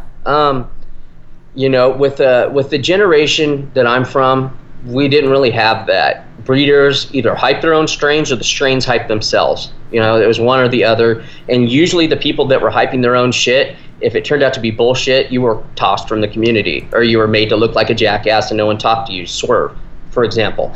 Total jackass, and constantly posting on Instagram that he gets no respect, but that's why he gets no respect, because he acted like that, and he was trying to be his own hype man. He was not necessarily moral with how he treated people and dealt with people, and that was a really good example of how that was dealt with in the old days. Now, with the modern age, younger people associate weed with rappers. Rappers are always rapping about weed. They're the perfect middleman, hype man for this generation, and in trying to educate them is really hard. We saw that with Seth Rogen not too long ago. There was a lot of pushback with him. He came out with Houseplant and started calling like Chem 91 Houseplant Sativa, which was just on so many levels insulting to so many people.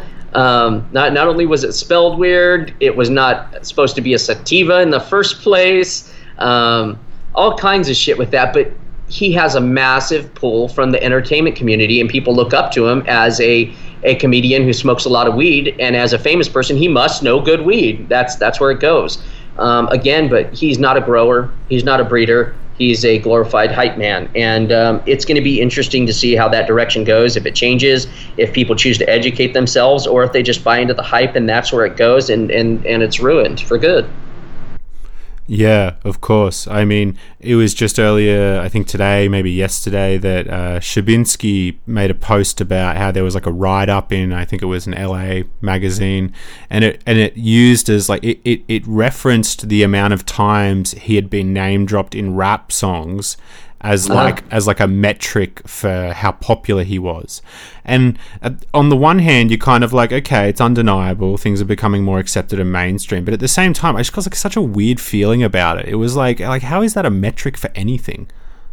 Yeah, it's really not. But he's not someone that's in any kind of circle of real growers and real breeders. So maybe that's his personal metric for success. I mean, he's always about the followers, how many followers you get and shit. And then you'll see, people who are breeders that are private.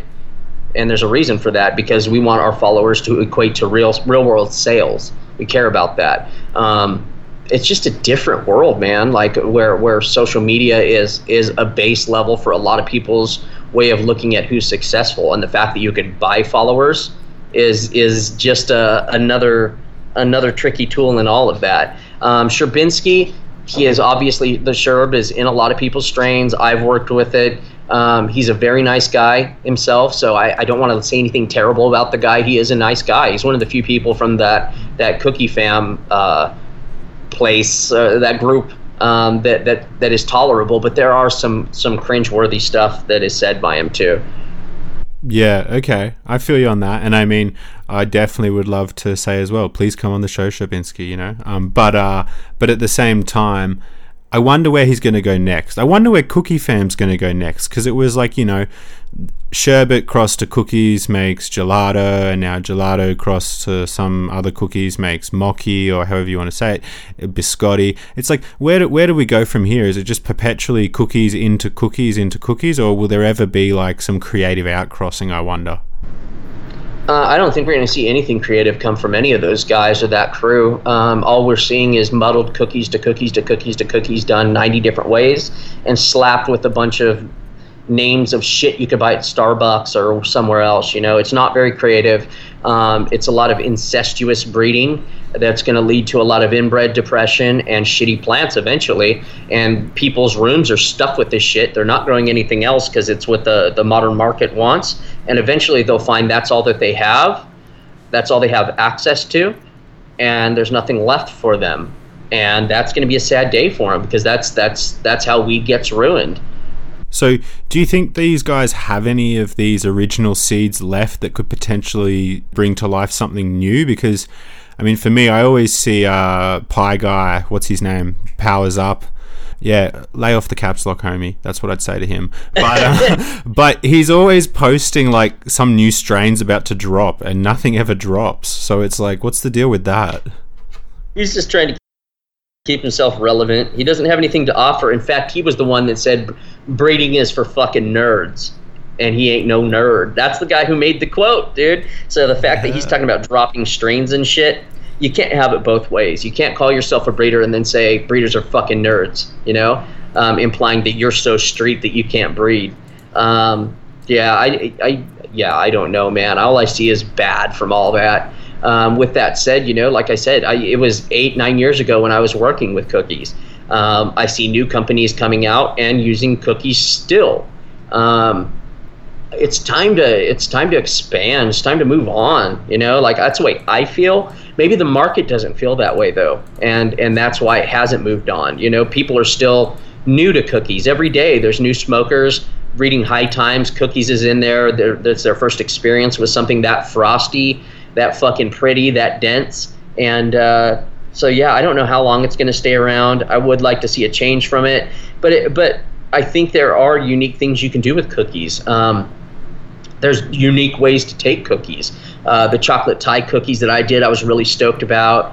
That was on who was it? Be Real smoked some on his show, and he expected it to be like a hit him like an Afghani type line where he was waiting for it just to hit him right away. And over time you got to see him turn into a giggly soul. through it. It was cool to watch. But there are interesting ways to take Cookie's lines, and some of us do that.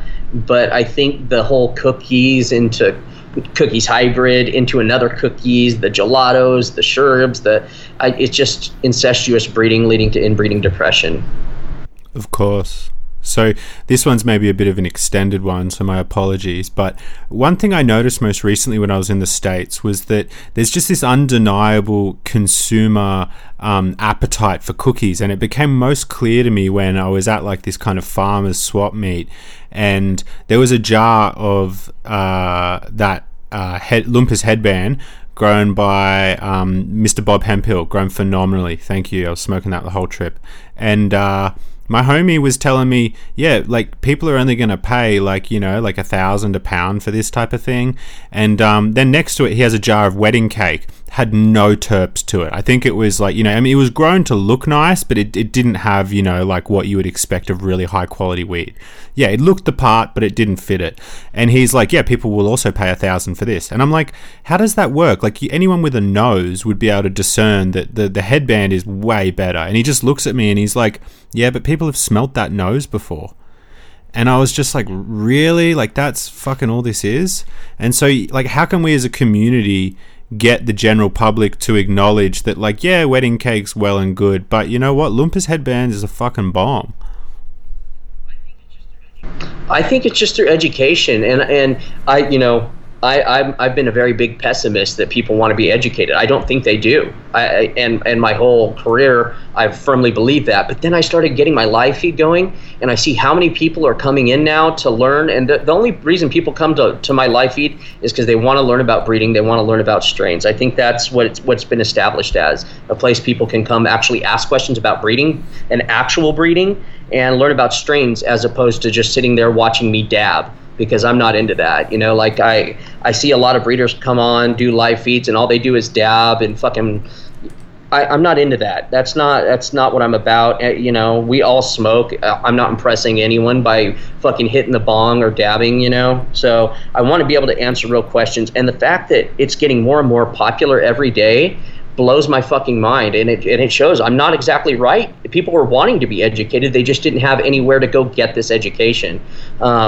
Then again, I'm not the all-knowing narrator, so I want more breeders to do what I'm doing. I want more people that are that have a big platform in the breeding community starting to do live feeds, answering breeding questions. And I think it will also show people, the guys that don't, they're not doing it because they have no fucking real experience or education in any of this, and they're just pulling the wool over your eyes. So I implore all the breeders to do that. Duke will do it. He comes on, talks. Karma's done it.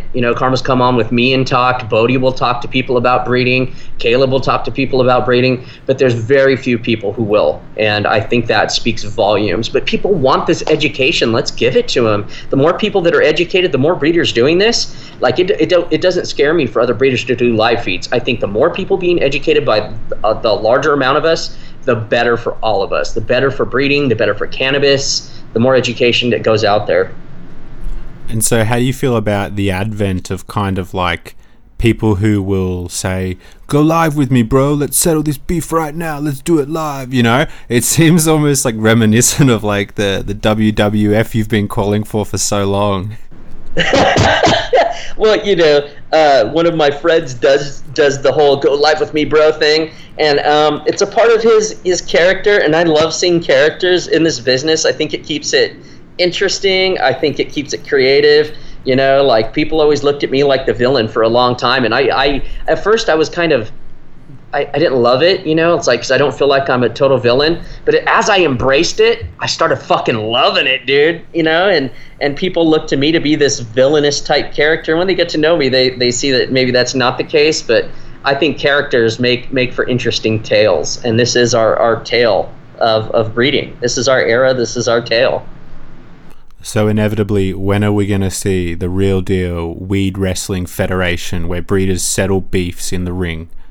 I've been dying for that, dude. I have been dying to do that. Every time I go to these events, people look at me and I'm short and fat. I think they think that I'm going to not be the person that I am. that I am on the live feed, and I'm unfortunately for them, I am every bit the same person that I profess to be. I've learned that people in our community that like to act tough and talk tough, you saw yourself at the Cup. You were right there with me as one little fucking Golden Coast hunkered down in a corner after he got fucking treated like a little bitch. You know, I couldn't punch him because he was going to sue me, but it is what it is. And that's what usually happens. At the last one, Joint Breath came up to the table, acted like he was going to get tough. Skunk Tech was right in front of me. It was a pretty cute little dance we did. I took all the weapons out of my pockets, laid them on the table so he knew that there were no fucking weapons in my pockets. I said, bring it. Motherfucker scurried away. So I don't know if we'll ever have this event because so many people are such pussies and so scared to get hit. But I think like we could sell tickets to it. We could donate that to fuck the money to good fucking funds. You know, like I think it would be funny as fuck. I think it would get rid of a lot of the animosity in our community. And you know, I'm pretty open to say what I feel about people, but at the same time, I realize that the division in our community sucks. It does suck. But at the same time, we have to get rid of the trash. So before we can be united, we have to divide and conquer the retards and the scam artists. I love it, man. First fight, I'm going to be the matchmaker. It's going to be your wrestling name is the Trash Man. You take out the trash. That's right. I'm down for it. It's going to be the Trash Man versus Flat Earth Crew, aka Gage Green. Oh yes, I'm so down. Well, you know, I don't know if that one would be able to be public. It might get a little more bloody than people would like. So since our last talk, have you had any interactions with the GGG crew? Not really, dude. I haven't had interactions specifically with Keyplay, who used to be a good friend of mine many years ago. I gave him his start in breeding. I gave him his start as a company, giving him a big push. Got him on the Attitude, got him in books. Gage Green, for all intents and purposes, would not be where it's at without that big fucking push that they got from me. And I'll say that till the day I die, and he knows that that's the truth. With that said, he won't speak to me. Last time we spoke was many years ago, and that's when he tried shaking me down, telling me, people know we're friends and they'll believe anything I say about you. Give me money and give me strains. That's who that dude is. That's who he is at his base. That one kid, Jason Fong or Michael, whatever he calls himself now, the little scrawny Asian brat, he wasn't around during all this. He was not around. He had nothing to do with anything. I don't really know much about him, but he seems to be the one talking the most shit about me. And he's not – it's not ideal for him to do that because he's all of 40 pounds soaking wet. Yeah, I don't have much interaction with them other than seeing like every once in a while they'll post like this seed list where things are like $4,000, $5,000 and talking about flat earth and just weird shit like that, dinosaurs never existing. I try to have as little interaction with those idiots as much as possible. But when I'm at these events, I go around looking for them just in case. Yeah, I mean, I would love for them to tell their story. So, you know, that would be an interesting one to hear. But something I got to bring up. You know, to be fair, I like to, you know, try to be fair where I can. So I'd love to know, do you agree with this kind of observation in that I'm of the opinion that they kind of got screwed with Mendo Breath, you know? Like, at the end of the day, I think it's a killer strain. I really like it. I've got some hybrids of it. I think they're good plants. But it seems like everyone picked up that work and ran with it except for them. And I wonder, was that them just missing the boat on their own strain? Like, they rarely get a mention in the genesis of it or even just in the context. And I can't help but feel like they kind of got the short end of the stick in regards to a strain they made. Or do you see it a little differently?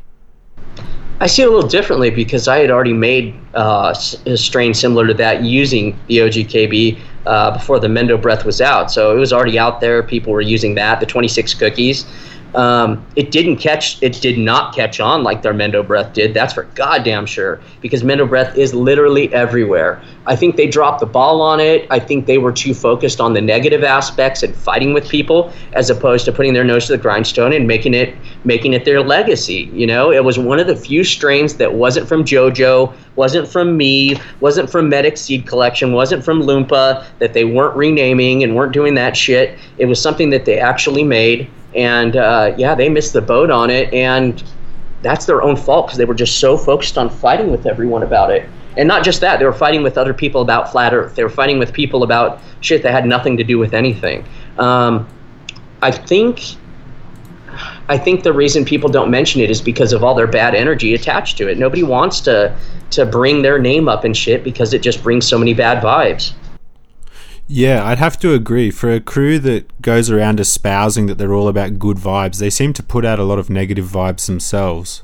Yeah, and that's the irony of it all, man. And that happens a lot, you know. People pull the hippy dippy bullshit to try to because they know that catches on in the canna community. A lot of people are into that, you know, peace and love stuff, but they don't really espouse it, you know. And then you see guys like Bodhi that really do, that are absolutely, you know, all about the earth and paying attention to the energy of everything. And they live their life that way. And it shows the amount of love that he gets and the amount of love that they don't get. Yeah, okay. So let's keep getting a bit more edgy. How do you feel about breeders who espouse the random shit we hear, like from Gage Green, you know? Like, I mean, I read a post the other day from Fang Shen, however you say his name. Jason Fong? Jason Fong. Please come on the show. He's coming on after this. So I read a post that was talking about, like, if you eat berries and shit, you'll purify your lymphatic system and it can cure cancer. Or there's, like, Cap's famous chemtrails post. How do you feel when people kind of take a foot off the edge with some of these claims? You know, I mean, being that they claim to be breeders, they should be science-driven. And if you're science-driven, you know that, you know, you have to go through trials. You have to have things be able to be repeatable. You have to, you know what I mean? Like, there's a method, a scientific method for a reason. And if they are breeders, if they are scientists, they would probably think a little bit more before they speak. And it just shows, like, it shows their competency level. It shows all that shit. With that said, you know, I myself have been called a conspiracy theorist by Phylos and many other people. And in a sense, you know, I've studied a lot of that stuff, but I've also studied it because I like to know before I speak on things. And, I mean, I have my own views on fucking aliens and UFOs and shit, but, you know, I don't think it really has much to do with breeding. Yeah, of course. So, I mean, final question on our friend's Gage. You know, recently they put a post up saying that they had received an offer in the past for $15 million for their company. And they said they turned it down because GGG's worth more than that. You want to give your interpretation of that situation?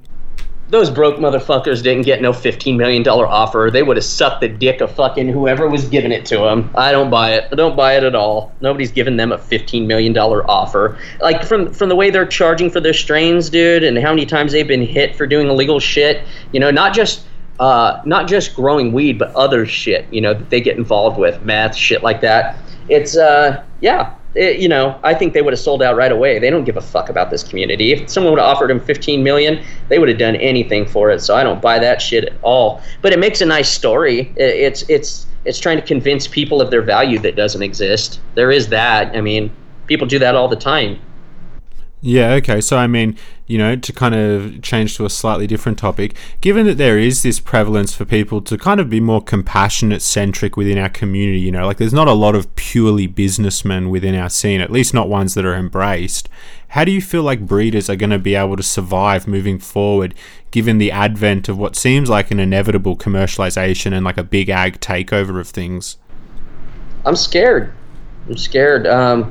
But those of us who thrived in the black market long before all this, in the early forum days and whatnot, that's how we made our name, you know, getting on the forums, passing stuff out, selling stuff through word of mouth.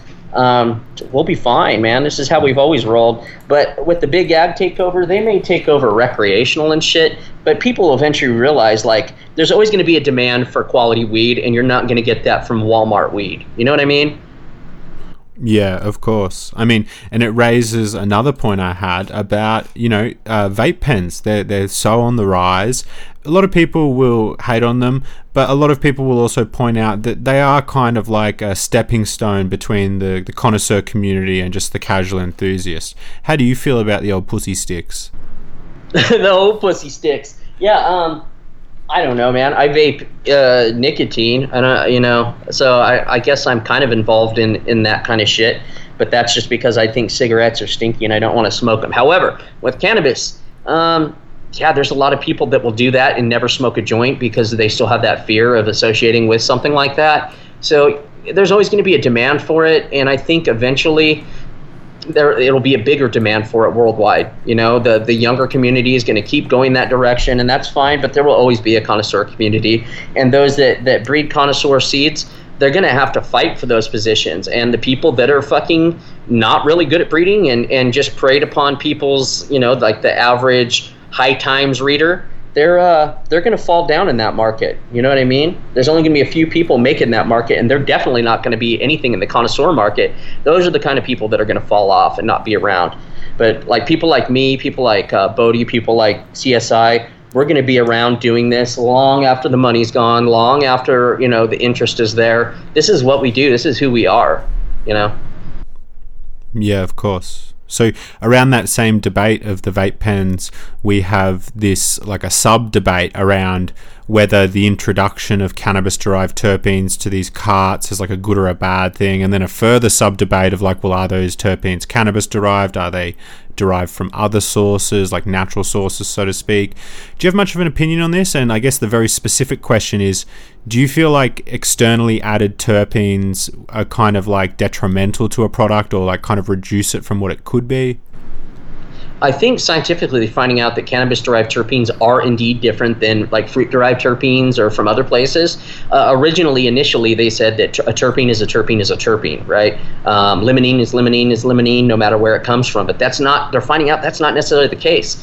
The entourage effect is very real. A lot of these hot dog carts, the vape carts, hot dog water carts, whatever they're called. Isn't that, I think that's the nickname. Yeah, I love it. You know, like you smoke them and you'll get the same high that you would get from, say, poorly extracted BHO, where everything is stripped, all the terpenes are stripped. You get the same high. And to me, it's kind of speedy, it's bland, it's not really super enjoyable. The entourage effect is a real thing. You need cannabis-derived terpenes. And I don't know that whether extracting it from cannabis and then re-adding it, if there's something that is missing, I don't know. I can't speak to that.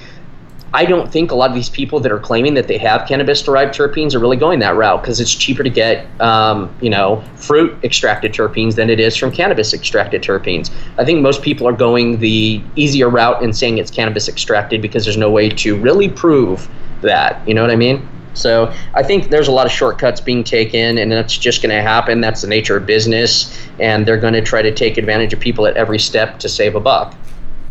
Of course.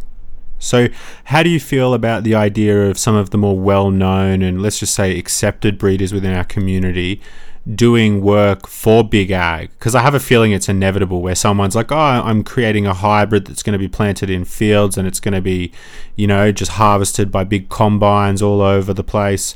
Do you feel like that would be a negative thing, or it's kind of like, hey, we may as well meet them in the middle if it's going to happen? Oh, that's such a hard one, dude. Like, I've been watching some of my friends that I respect slowly drift over to the corporate world. And some of these people are people that have been through the really big hardships of getting popped, watching their family get thrown on the floor by DEA agents, you know, and back during the really illegal days, watching their family go through that, and then finally having an avenue to not have to worry about that again. I get the want for that. With that said, it's a personal decision, and it's definitely not for me. Not fucking for me. No amount of money is worth fucking selling all my friends down. And really, that's what's going to happen. You may think it's only affecting you, it's only one person, but if everybody starts making those moves, it's going to start taking out a lot of your friends. It's going to make a lot of your friends' lives a lot harder. That's exactly what's gone on with Phylos as we've watched it, which is another hot button topic. Yeah, okay. So, I mean, just to kind of jump off the old doom and gloom big ag situation, earlier on you mentioned when we were talking about the skunk spray Afghani seeds that they were from like the late 80s, early 90s, I think you said from memory. Do you have any other stock left from back in that time frame that you're kind of itching to get into? I have a bunch of stuff from that individual, Bite Me. He gave me so many, like I think 13 or 14 different things. Only 3 or 4 were labeled. The rest are supposed to be, you know, Colombian Golds, Colombian Blacks, Colombian Reds, Colombian Rainbows, and then other Nepalese, different things that were coming down the pipe in Florida during that era. And I have stuff from that I've saved from my own collection that I've gotten over the years. But a lot of those seeds are really hard to pop, so it's going to take tissue culture popping. And that in itself has become another problem. There's a lot of scammers in that world too. They realize that there's money to be made there. They realize that, you know, some breeders like me, I'm not on top of tissue culture. I don't know all the ins and outs of it. So it's really easy to take advantage of people. And I hope that, you know, more people step forward. Finest has been really kind to me. And there's other people. Mike Hydro's doing fucking great work with Jungle Boys and tissue culture stuff. Nice. I mean, you just mentioned Finest. I had heard from some people that they got caught with their pants down at the Emerald Cup in terms of like some of the cuts they were selling were like had issues with them. Have you heard anything about that? No. With tissue culture comes an issue that you have to use certain hormones in order to make them go through that process. And some of those cuts aren't necessarily the best for cropping. Let's say you buy 1,000 cuts just to bloom out right away, you know, from that have been tissue cultured. They've been treated with so many hormones, and it takes X amount of months for that to happen, to get it out of its system before you can bloom it. And I think that's some of the issues they're running into. I know some people said PM and stuff like that at the cup. And, you know, when you bring clean clones, very sterile clones, into an environment where there's a bunch of growers walking around from their rooms, you're going to get shit. I don't even know how people can sell clones at events like that and not worry about that. Yeah, definitely feels like a good choice to maybe quarantine those bad boys off initially. Yeah, oh yeah. Yeah, treat them with some micronized sulfur, put them in a corner for a while, treat them again, figure it out before you bring them in the room. Of course. So given so many of your strains have been used by other breeders to kind of make new lines and whatnot, have you ever found yourself in a situation where you made a strain, you released it, everything's all good, and then you kind of forgot about it, and then someone's used it and they've made like a new hybrid and it's kind of like really got some jazz to it, and you're like, damn, maybe I need to go back and pull out those seeds again. Like maybe I kind of pulled the plug on that a little early in terms of I should have explored that one a bit more. Not really. I like when people do that and they find their own special shit in it and they hybridize it and find something that they love in it. And at that point, my mindset is, wow, I'm glad they found something special in it. I hope they take it a new direction, and that's that. I've left it. If I've left it behind, then I've left it behind. And that's that. It's very rare that I pick up an old strain and I'm like, wow, there was a lot more in that I should have looked for. It's very rare that happens because I do good pops of my stuff to go through enough phenos to see it all. And sometimes what they find that they love and that other people love isn't what I love. So, yeah. I look at everybody who buys my seeds like they're investing in my company. And they're buying rights to use those lines as they see fit. And, you know, they have the option to reproduce them if they want. It's not necessarily going to get the best reaction if they're like reproducing it to undercut me on price and, you know, keeping the same name and all that shit because it may not be a good representation of where I wanted the line to go. But, it's all part of the game. It's all part of it. And I think the highest honor is someone carrying on a strain and using it and finding something special in it that they love. Yeah, of course. Would you ever consider remaking one of your previous strains that you maybe were kind of thinking was just going to be a one-off, but you were like, hey, this is actually something special? Strawberry Switchblade was one of those. It was one that I made as a one-off. Usually I have a direction and a goal with everything that I put in a room that I'm using. I don't put anything in there usually for, you know, just because there's space, throw it in there for shits and gigs. But in that case, that is the one time when I did that, and it became something that people really, truly loved. And I went back, worked that line. That was an anomaly for sure. So how would you describe your general approach to new projects? Do you just kind of, everything just kind of comes organically and just like, you know, you do it yourself? Or do you have like more of like a methodical, like a whiteboard, like I'm kind of mapping things out? How do you approach it? Dude, I have a brain where everything's just chaos. So I don't have any whiteboards. I don't have any like notepads anywhere. My chick's laughing because she knows how chaotic I am. It's everything is just kind of off the cuff, you know, like I see what I have. Sometimes I'll hit a mental block and I don't do anything for a year because I just don't have any creative juices flowing. Nothing's coming from it. And I don't like to make things just to make things, you know? Yeah, certainly. I mean, I think there's probably a few breeders who have been guilty of putting out some stuff that fits that criteria. Oh, yeah. I've had a lot of people message me asking me about why Top Dog as a breeder is still so popular despite the fact like a lot of the crosses have produced like less than ideal results. And like why does he have such a diehard fandom, you know? Like I totally respect everything JJ's done for the scene and a lot of Money Mike's work is really well received, but it seems like some of, you know, the newer stuff put out by JJ is a bit hit and miss. Maybe more of a miss. You know, JJ's been around a long time. It's, I think a lot of us old guys, including myself, it's a struggle to stay relevant, you know? We realize that as much as we want to, work lines hard, take several years to work a line properly and release it, that's not what the community and the seed buying public really demands. They want something new, shiny, in front of their face all the time. So it's a struggle to stay relevant. It's a struggle to keep your name out there, and that always runs the risk of releasing something that is subpar, that comes back and affects your legacy. JJ is very fortunate that he made Stardog. He has the I-95, ChemD I-95 has been a very popular one. I've worked with his White Dog, which I think is totally underrated. His DDNL lines, his DNL releases are totally underrated. But I think it's just like a lot of us old guys are trying to find a way to stay relevant in a time of cookies and wedding cake, you know, in a time of all that shit that has no interest to us at all. So trying to meld that into breeding that we do, it's hard. It's a hard world. It's a hard, brutal world. You know, he had the popularity of being in High Times a bunch, getting all these kinds of nods and stuff from High Times saying, you know, best breeder this year, best breeder of that year. And a lot of that was real, man. He was really making his mark on the world. But with that comes a demand from the seed buying public and new customers to want new. Why aren't you using the wedding cakes? Why aren't you using the cookies? Why aren't you using this? Why am I having to wait for this? It's hard to temper those two things, and we're all finding our ways of working through it. And some, you know, I've hit speed bumps. I'm sure he has, and you know, I've put out stuff some people don't like, and it is a personal perspective on it.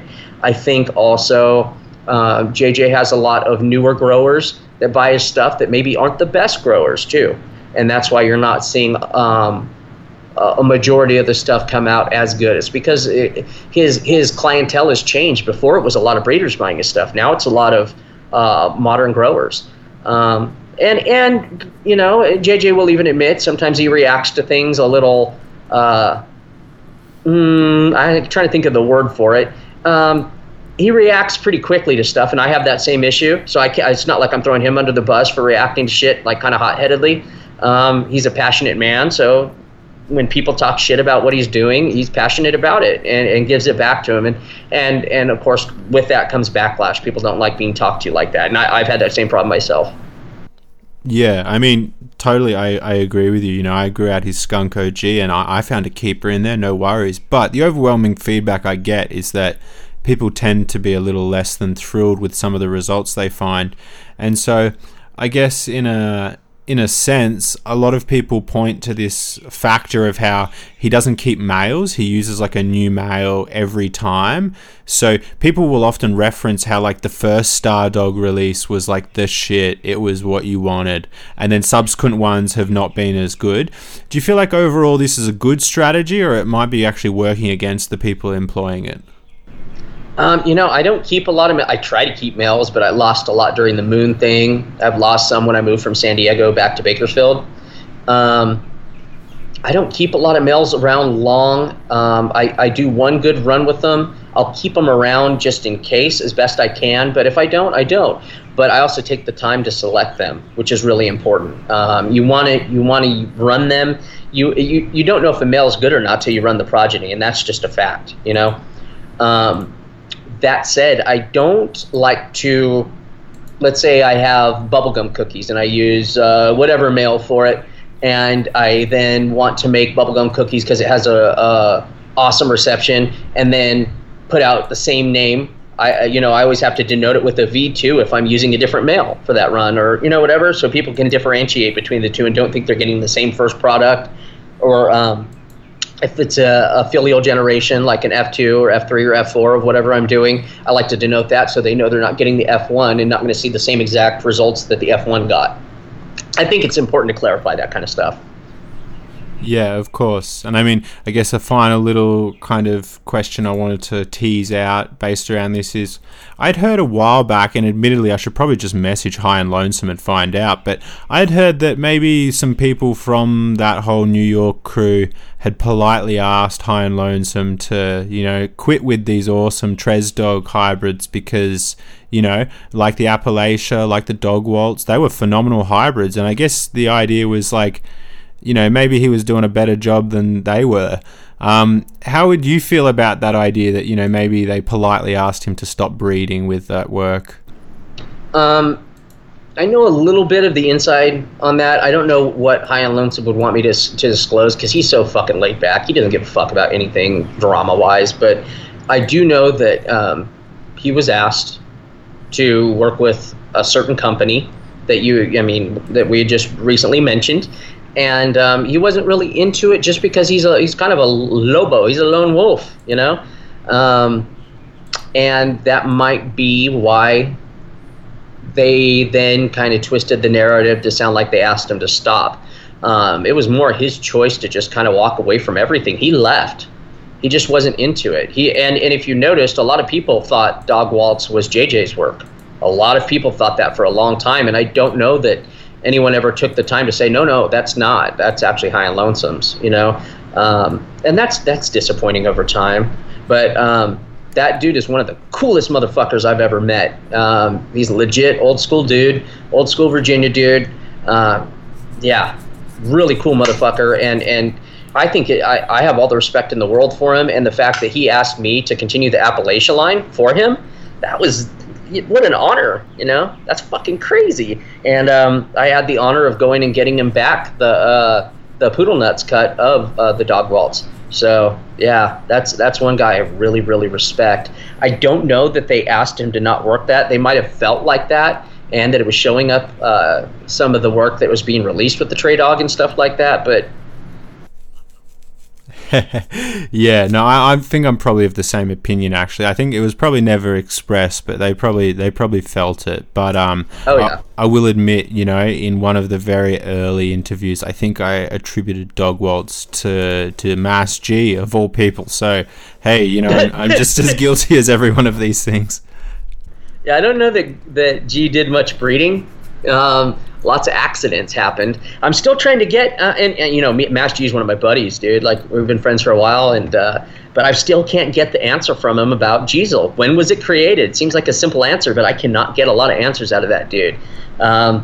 We can't get the answers about Chem D and why there's so many different Chem Ds that all came sourced from him. There's a lot of questions that go around, and because he's my buddy, I don't put the screws to him too hard about it.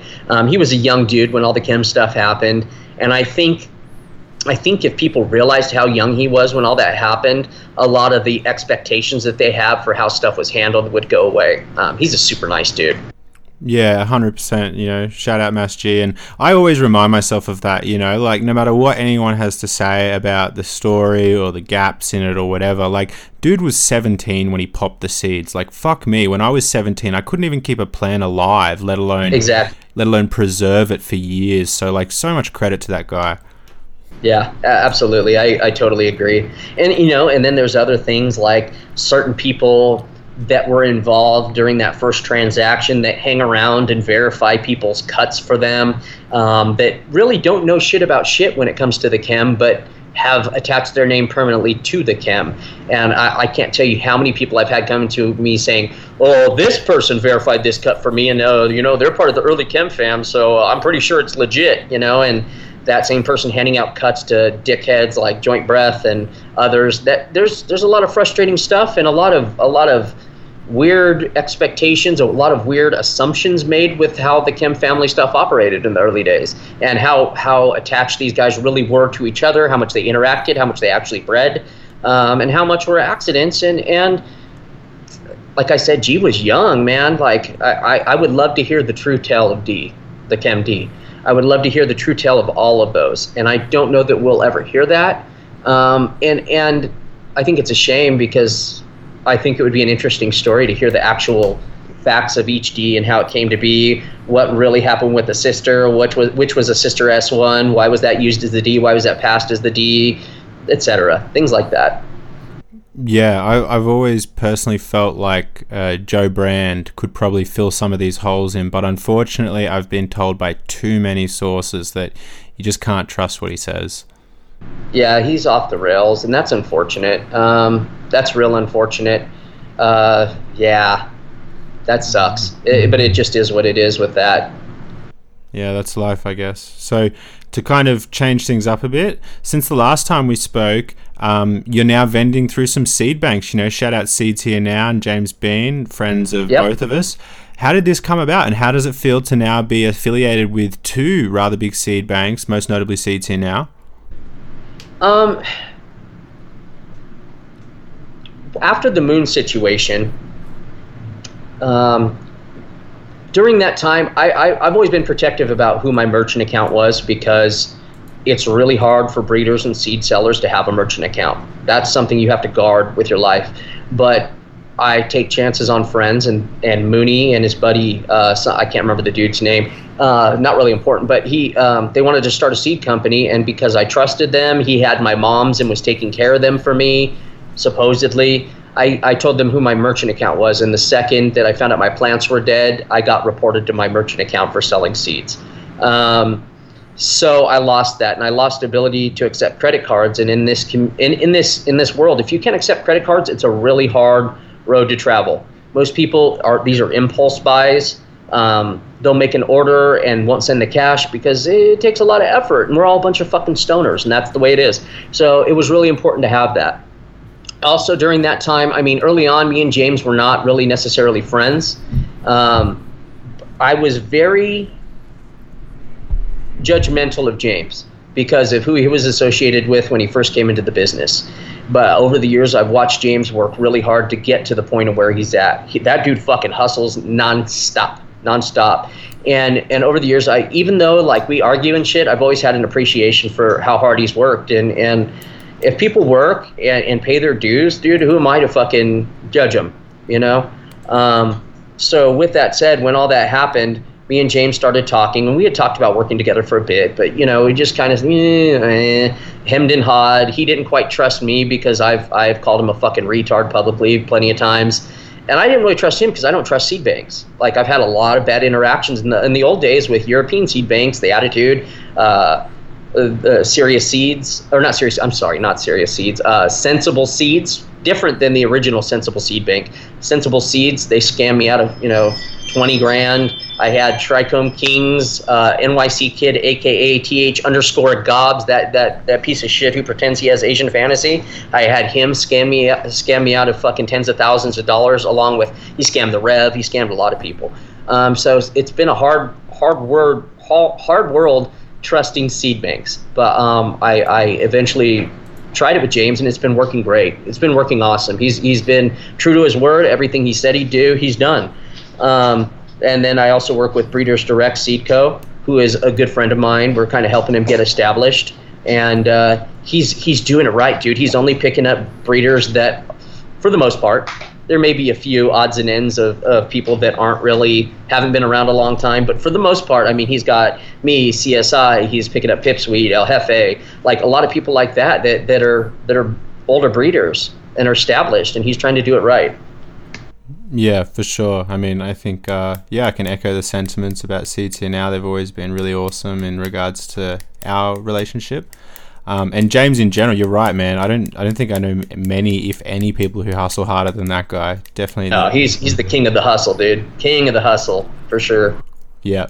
So I noticed for a while, you know, as I mentioned earlier, I love your feminizing spray, that there was basically like some issues with like payment gateways and stuff. And so what I was wondering is, how hard is it to operate a canna business, giving like the range of limitations that like financial institutions place on us? Like, I mean, you must have patience beyond words given that whole debacle. I constantly have a worry in my gut every morning that I'm going to wake up with an email saying you're no longer active with a merchant account, because it's really, really, really hard to get them. And now with hemp being legal, people are more open-minded to the seed aspect of it, but it hasn't always been that way, dude. And you know, I get a lot of requests from a lot of breeders asking me, how the fuck are you pulling this off? And, you know, I now after the moon situation, I don't say shit anymore. I can't trust anyone with my merchant account shit. But it's hard, man. It takes a lot of patience. Things will go down. Things will go wrong. And frankly, just accepting cash, it is not a working model for me. There's about a 10% follow-through rate on orders. And, you know, I've told other breeders this that are big that go that route, and they've confirmed it. 10% follow-through rate on orders. That means 90% of the people who order aren't going to pay.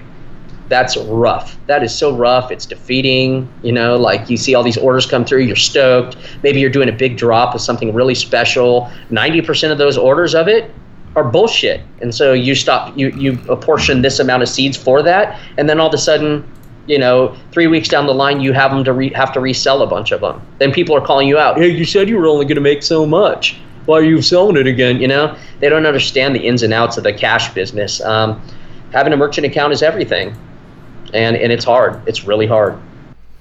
Yeah, so these same kind of financial restrictions that we're talking about were basically imposed on last year's Emerald Cup, which I think prior to the most recent one was a really good event. But last year, you know, it felt different. You know, there wasn't the same energy in the air. It just wasn't the same event, basically. How do you feel these events are going to go down in the future, and do you plan to go to the next Emerald Cup? I have personal feelings about the people behind Emerald Cup that put it on, that make me not want to work with them. I think they are the same kind of guys, bringing shitheads like Phylos around, backing them up, and bringing scummy CEO types and saying they're cool, you know, let's work with them. It's a big money event, and it was bound to happen.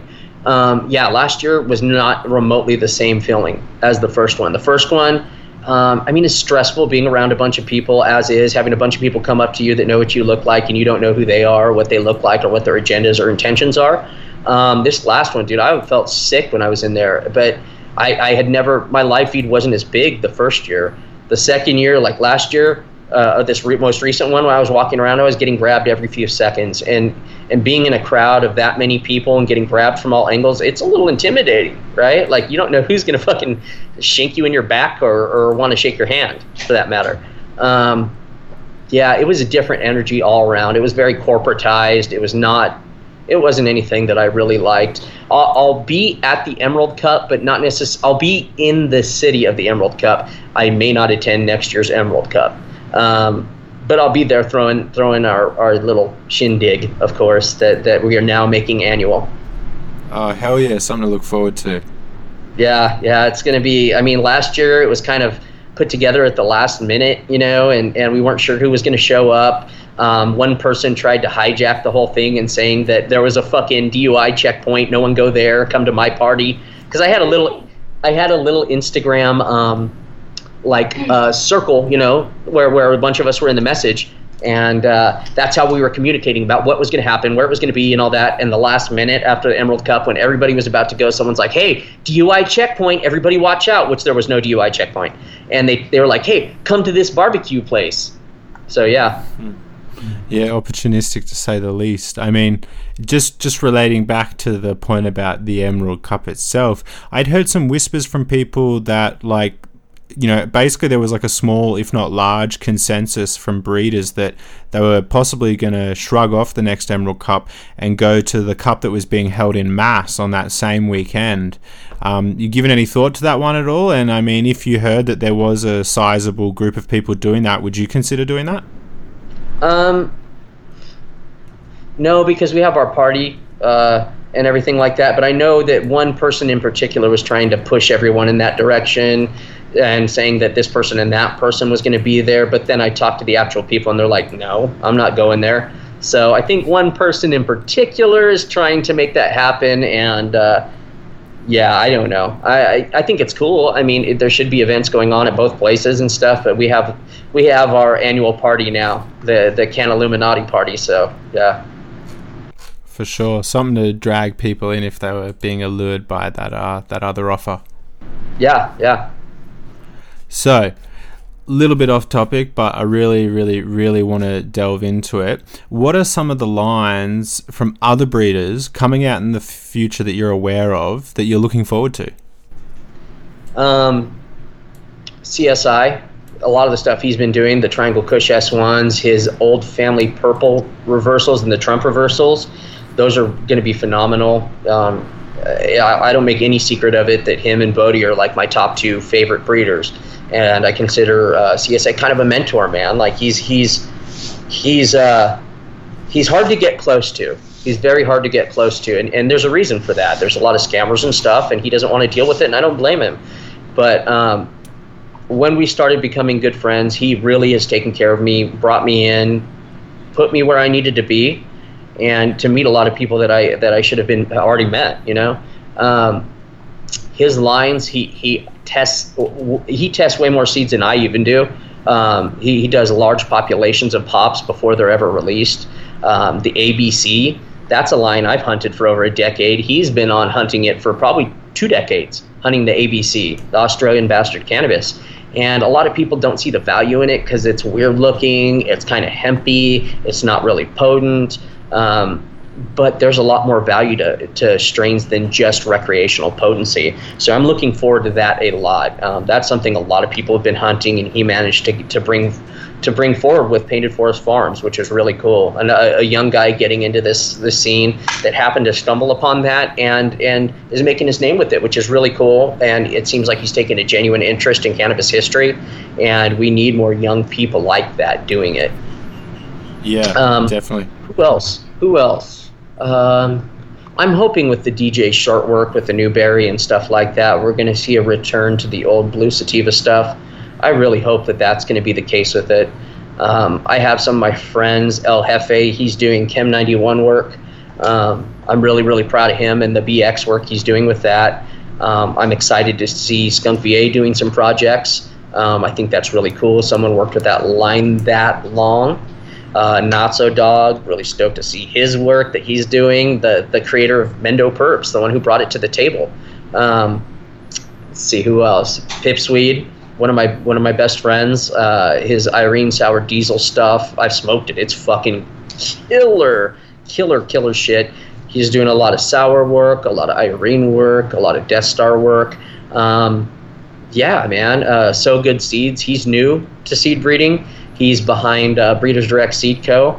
He's working a lot of hype lines, but he's trying to keep them unique, and I applaud him for that, you know? So, yeah. Yeah, well, that's just to name a few. I'm probably forgetting a bunch. Yeah, so much to talk about. I mean, the first one which piqued my ears when you mentioned it was how I totally forgot CSI, who I totally agree, an amazing breeder. He's he's got that cutting, the, you know, the keeper one that he calls the Trump, or like, you know, it's got the word Trump in the name. And it was interesting to see the backlash, like how many people are so against Trump as a politician that they were like willing to boycott this cut. And it's fucking phenomenal. Like, I mean, the Old Family Purple, like, geez, that's some good weed. Like, what do you think about like people just being put off Australian purely because of the name? They must not understand the history of how that name was came up with. It was done by our buddy Redbeard at Portland CSI. I don't want to say his real name, but yeah, he did the Obama Kush.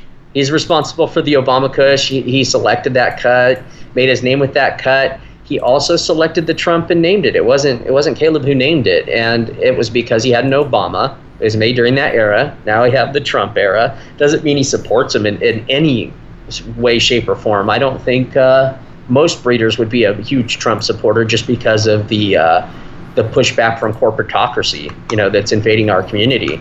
But then again, I don't know. I don't support any politicians. I think they should all be hung. Anarchy, Matt. Yeah, they're all dirty. But yeah, you know, I think if they understood that it wasn't necessarily like a pro-Trump move, it was just because the first one was named Obama, the second one named Trump. That's why. You know, I think if they understood that, it would be a lot different. Of course. So you mentioned Pipsweed working with the Irene Sour. That's interesting because a lot of people talk very highly of Irene, yet it also goes quite, you know, it's not as well known among the circles as a lot of other cuts.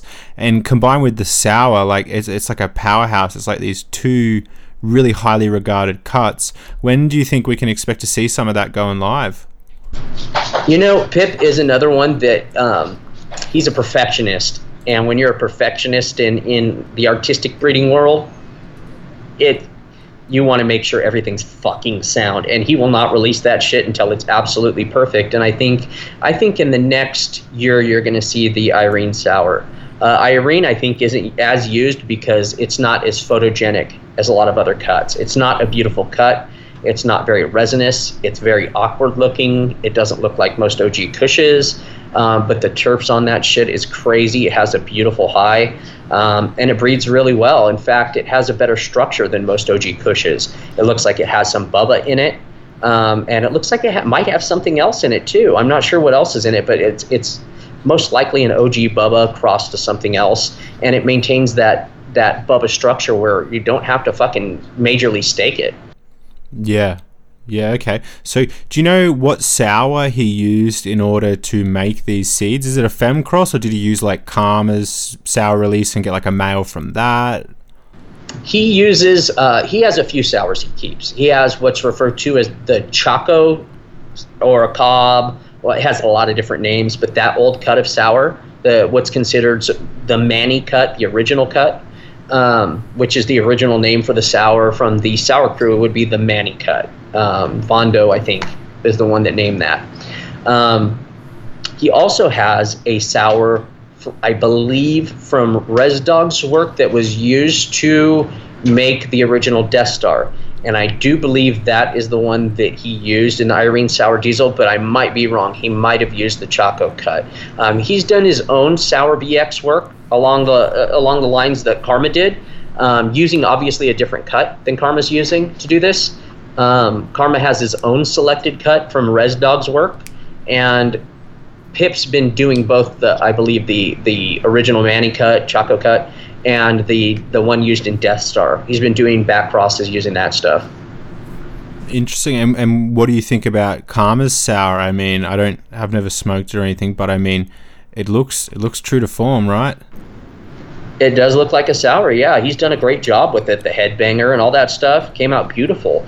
And it came out true to form with a sour, you know. Headbanger, I think, is probably the best non-traditional, but I would say modern headband. You could call it like the Sour OG headband as opposed to the Northern Light Super Skunk. I think it's probably one of the best releases of a modern headband line in seed form. And so what are your thoughts on the very original sour? I mean, just to clarify, I might be retarded, you know, insert that Alex Jones meme where it's like, I'm kind of retarded. But, you know, like, is the original sour around, or is that just long gone? Okay, so you're not retarded. This has been something that it's one of the hardest nuts to crack. I've talked to almost everyone involved except for Manny, and I don't think anyone's really talked to Manny. Vondo and Klopp were roommates back then, and this is the story from Vondo.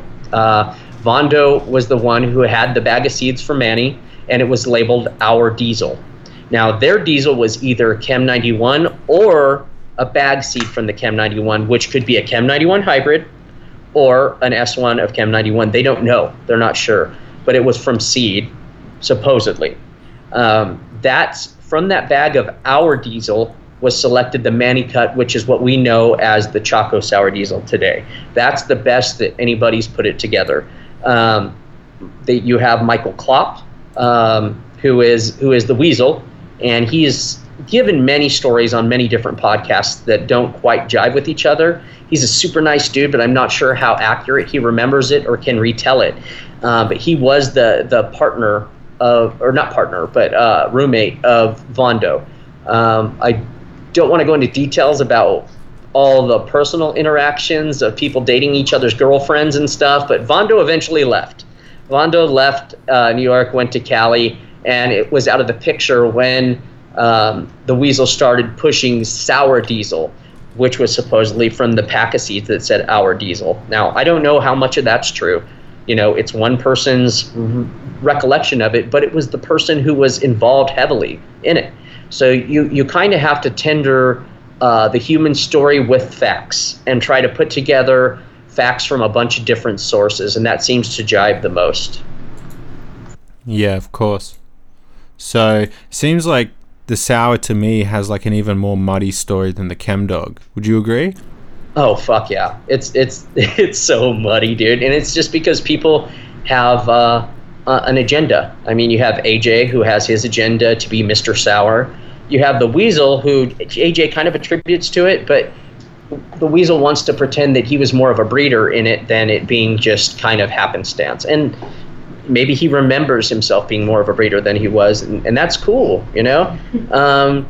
You know, people remember shit way differently looking back. You know, it was a long time ago, but somewhere in there's the truth. And the one thing that goes in line with both the 91 and the Sour, to me, in my opinion, is the Super Skunk. You always see Super Skunk expressions in both of those lines. That's the thing, that's the bind that ties, you know? Of course. So at the end of the day, it seems to me like a lot of genetics just tie back to Super Skunk and Northern Lights. How do you feel about that? Yeah, no, I mean, Afghani 1, Skunk 1, Northern Lights, and Haze. That's the basis of almost everything. Now, granted, you have Malawi, you have other Africans, you have other lines that have been brought in over time, but the overall gene pool is Afghani 1, Skunk 1, Northern Lights, Super Skunk, you know, like all those baseline, Haze specifically. Those are the ones that make up a majority of the population of what we have today. Yeah. Okay. So the final one I wanted to ask you about, which I always get messages about from me, is it's a smaller community of followers, but God, they're passionate. The PIF. Is it around? The PIF. Tell me about it. Yeah, the PIF's still around.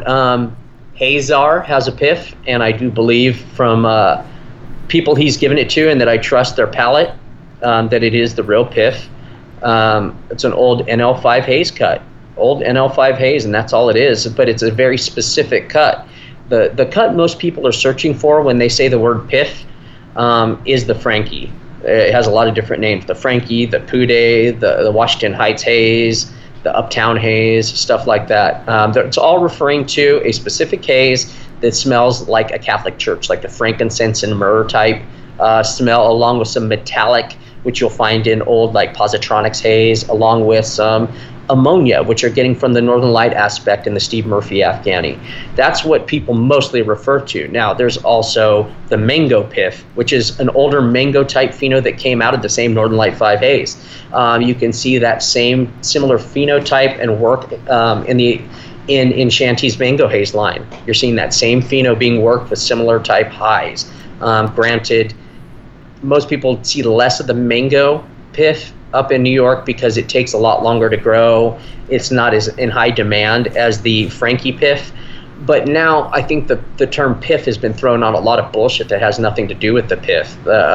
The Cuban black haze cut going around, a lot of people call that PIF. It's not PIF. It's not the Frankie specifically. But people also use the term PIF interchangeably with dank, fire, things like that. Refer to really good weed as that PIF, you know? That's a big rapper thing to do. So, yeah, that's kind of the roundabout story on the PIF. Yeah. Yeah, another one of those ones where it's a bit elusive for the most of the general public, I guess. Yeah, I was fortunate to have it early on. I didn't know what the fuck it was when I was handed it. I had no idea. I'm not from the East Coast, so I wasn't privy. There wasn't anything online about the PIF during that era. Nobody was talking about the PIF during that era when I got it. But it was from a friend. It was actually a nemesis, online nemesis, the dude that would troll the fuck out of me early on. That ended up becoming friends with me because he had the same passion I did, and we eventually saw that in each other. And he said, "Yo, I'm going to hand you these seeds, dude. It's called the PIF. You're going to thank me later." He said, and then he put the stipulations on it. You can't breed with it pure, never release it pure, or you're going to have some Dominicans after your ass, and you don't want that. No, I don't want that. And I didn't know what it was, but when I got it, when I grew it, when I used it, I realized how special it truly was. 100%. So if we just kind of link back to a point you made, you mentioned Shanti and, some of the mango in his lines. If we just take a little sidestep of him for a moment, it wasn't all too long ago, maybe, a bit over a month or more, that we sadly saw the passing of Neville.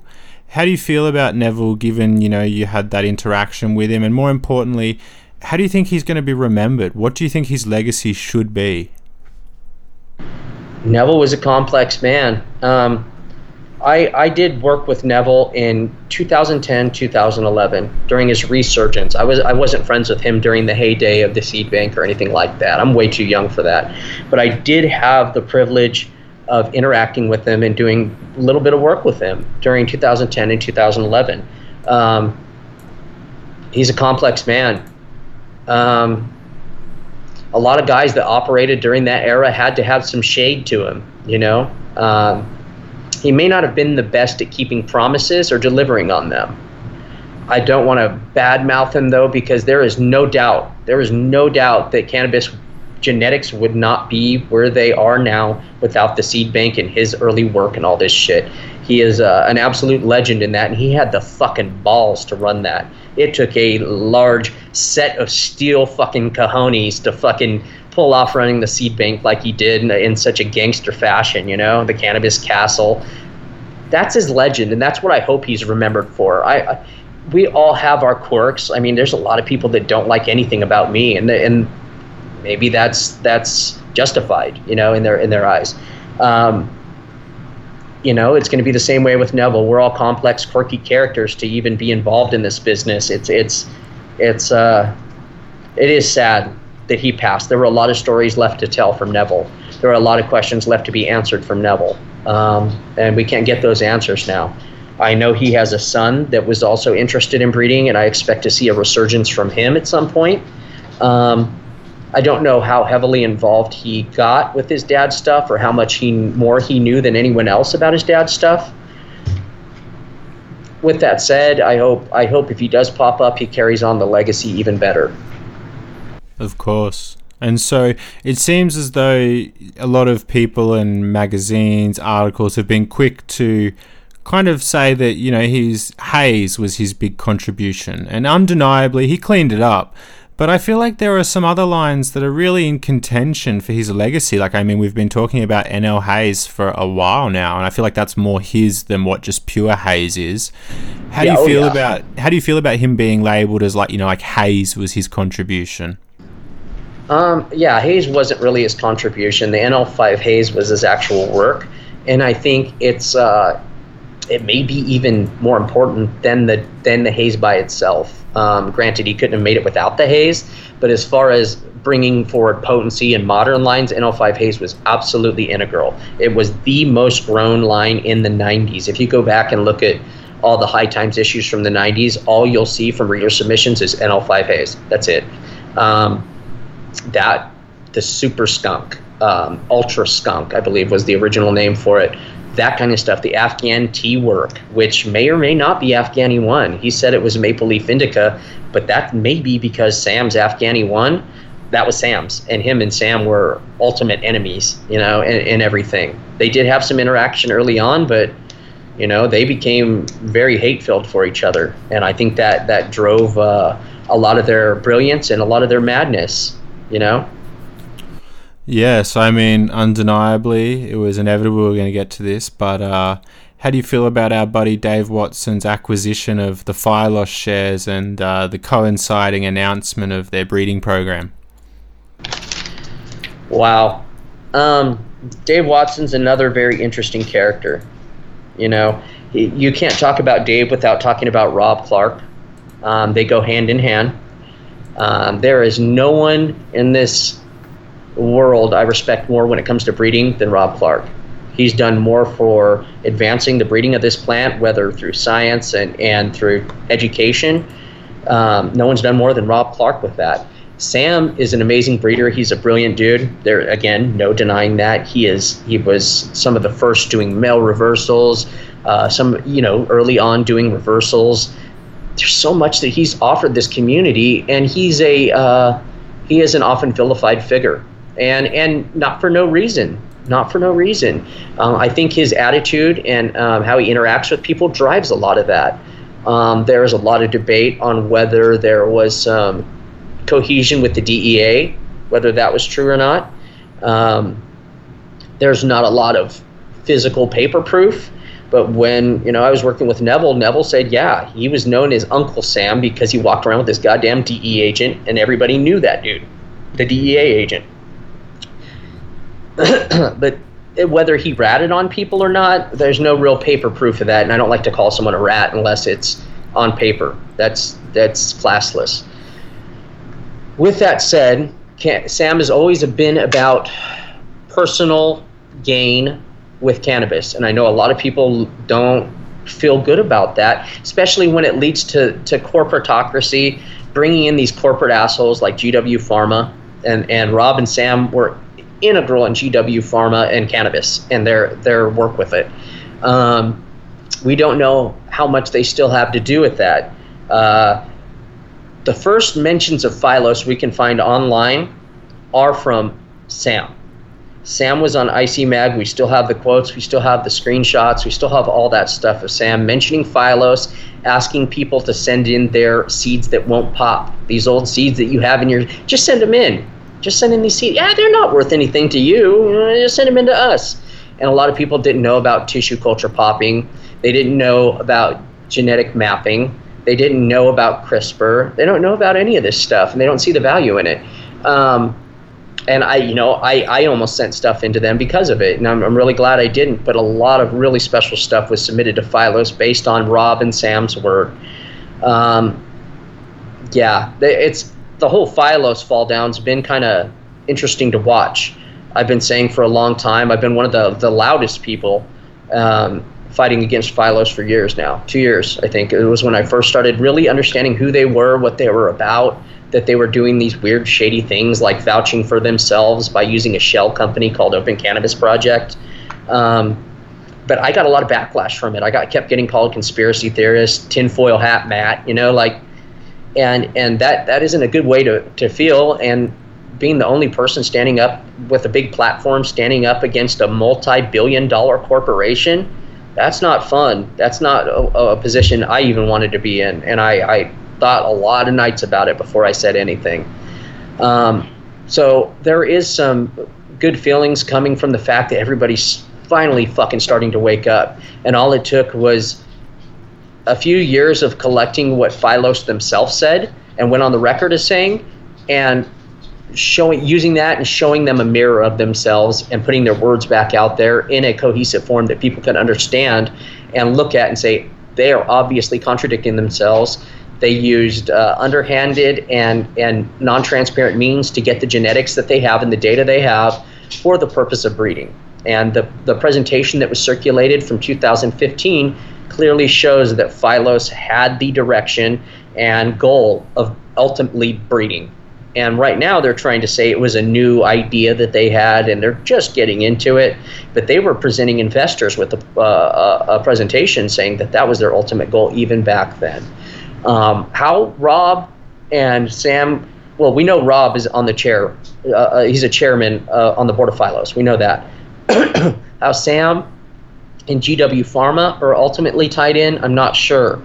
Phylos is working with a company called GW Industries, also known as Groundworks Industries. There's no clear tie yet to GW Pharma, but I'm going to find that fucking tie. I will. If there's one to be found, I'm going to find it. There's Proof Cultivar that also goes under the name of GW Industries. We have Jeremy Plum, who started Open Cannabis Project with Mowgli Holmes, also involved with the Cultivation Classics, being a partner of Phylos, and all this being this weird incestuous circle of corporations and shell companies, all for the purpose of deceiving people and getting the said data to sell as a whole to Scots. They often say that they're open source, but they don't have an open source license, so they're not open source. They when you ask them about it, they'll say that they're working on getting their license to be open source, but in their rebuttal to this whole thing, they keep saying using the word open source to try to trick people into believing that they're open with the data. Everybody can see the data. They haven't published a data set in 2 years. During those 2 years, they've tried selling off to Scotts and Monsanto. I asked Paige from Phylos directly, have you ever courted Scotts Monsanto to sell the data? And she said, I don't know, which was one of my favorite answers of all time, because Scotts has heavy NDAs, and she couldn't quite say yes because they have non-disclosure agreements. She couldn't say no because she's too stupid and maybe they've already been caught in so many lies she didn't want to get caught in another. Of course. I mean, it seems to me like if nothing else, it's just the way they've handled the situation has been quite problematic. I mean, even if like let's just play devil's advocate and say that they did have best intentions and it was a recent idea and it wasn't very well thought out and all of these things which don't necessarily seem true, but let's just say they are. It seems like it's still been like a PR nightmare 101 on their part. So it just seems to give credence to the idea that like, no, it is what they're trying to deny. Yeah. I think it's blatant. A lot of people are losing focus on the idea that they are, quote unquote, stealing fucking genetics. They didn't steal anything. It was handed to them, but it was handed to them under a false pretense. That's the problem. The problem was the lies, the lack of transparency. They outright called me a liar and a conspiracy theorist when I brought up their breeding program and their tissue culture lab 6 months ago. They called me a conspiracy theorist and said that tissue culture lab didn't exist after they made a press release in a business publication about the tissue culture lab. So they're talking out both sides of their mouth, and they really think that our community is so stupid and so stoned we're not going to catch on to it. And that really shows how they look at us and that they are not part of our community, and they clearly don't understand what we're about and who we are. Yeah, certainly. I do, however, have some questions myself around the actual applicability of this data. Like, you know, having a bit of a molecular biology background, I can kind of understand a lot of the technology they're talking about, and I still don't understand how they plan to use this data set to help them breed better, because it seems like it's still a bit fanciful in some ways. Like, I mean, unless they're planning on doing some actual like Cas9 CRISPR stuff, but I feel like that would take a long time to develop, you know, the specific primers they need to change certain loci. So yeah, it just seems like it's so ill thought out, but maybe I'm just retarded. No, I think it's misdirection. I think it's clearly misdirection. They intend to sell the data, which is why it's not up there to view publicly. I don't think they intend to breed shit. Maybe they'll do some CBD work and lame attempts at putting markers in. But the problem is that they have short read data. That's why they're having a problem selling it. That's why Scotts Monsanto didn't buy, is because it's short read data. I talked with Kevin McKernan from Medicinal Genomics, and as a disclaimer, they are a direct competitor to Phylos. So of course he's going to say certain things that cast a negative light on them. But I have to say he's been very fair in this whole debacle with Phylos in explaining the science behind it and the fact that they're using short read data, so their data sets are incomplete. There's a reason why they're still confused why the forum cut of Cookies and OGKB are showing up as the same exact clone when they clearly are not. They're still thinking all the OG Kushes are S1s of each other, even hybrids, and they come back as being the same clone. It's because their data sets aren't complete, and without complete data sets, with incorrect data sets, they're not going to be able to do the breeding that they want to do. And I think they know that now. So all this breeding stuff is misdirection from what they're really doing, which is trying to sell everyone's data.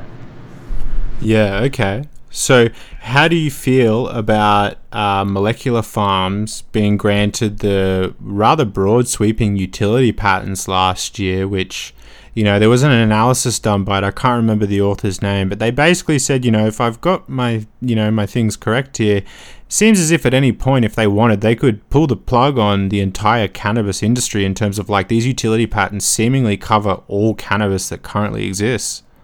Yeah, they are very broad sweeping, and the problem with patents, once they're granted, it takes an act of God and a lot of money to fight them. It takes a lot of money to fight them.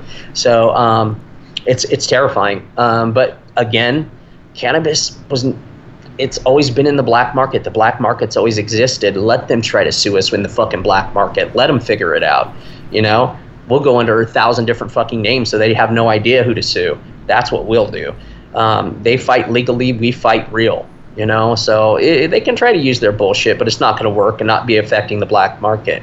The legal market has already shown in many cases, whether it's Bedrocan in Amsterdam or I can't remember the name of the one in Israel, they want a monopoly. There is going to be a monopoly where people have to buy from one certain source to get their weed. They may make it look like it's not a monopoly by having a bunch of shell companies and shell corporations under them, but there's going to be one owner doing this stuff. That's the way it's going, and that's the way it's going to be. We have to fight back the black market. So do you think that there might be a certain event or like, you know, kind of something specific to happen before they do, you know, bring everything online and just try to pull the plug on everyone? Yeah, they're waiting for federal legalization at the federal level. And it's going to be through people, like when I was going through Proof Cultivar and all their employees, they have their own lobbyist. They have literally, it shows on their page, a multi-billion-dollar fluid finances. So they're able to afford these lobbyists pushing through bills when they want to be pushed through. And they're behind a lot of anti-home grower bills. And I think once people realize that these big companies, Proof, fucking GW Industries, whoever the fuck they really are, Phylos, all these people are behind these anti-home growing bills. Once people realize that, then it's going to get real disgusting because you're fucking with people's livelihoods. And these aren't people that go to lawyers. These aren't people that use lawyers to settle shit.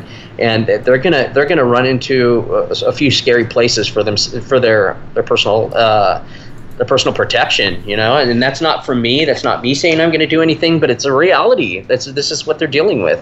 They're not made to work in a quasi-legal industry. They're soft. They're daddy's money boys.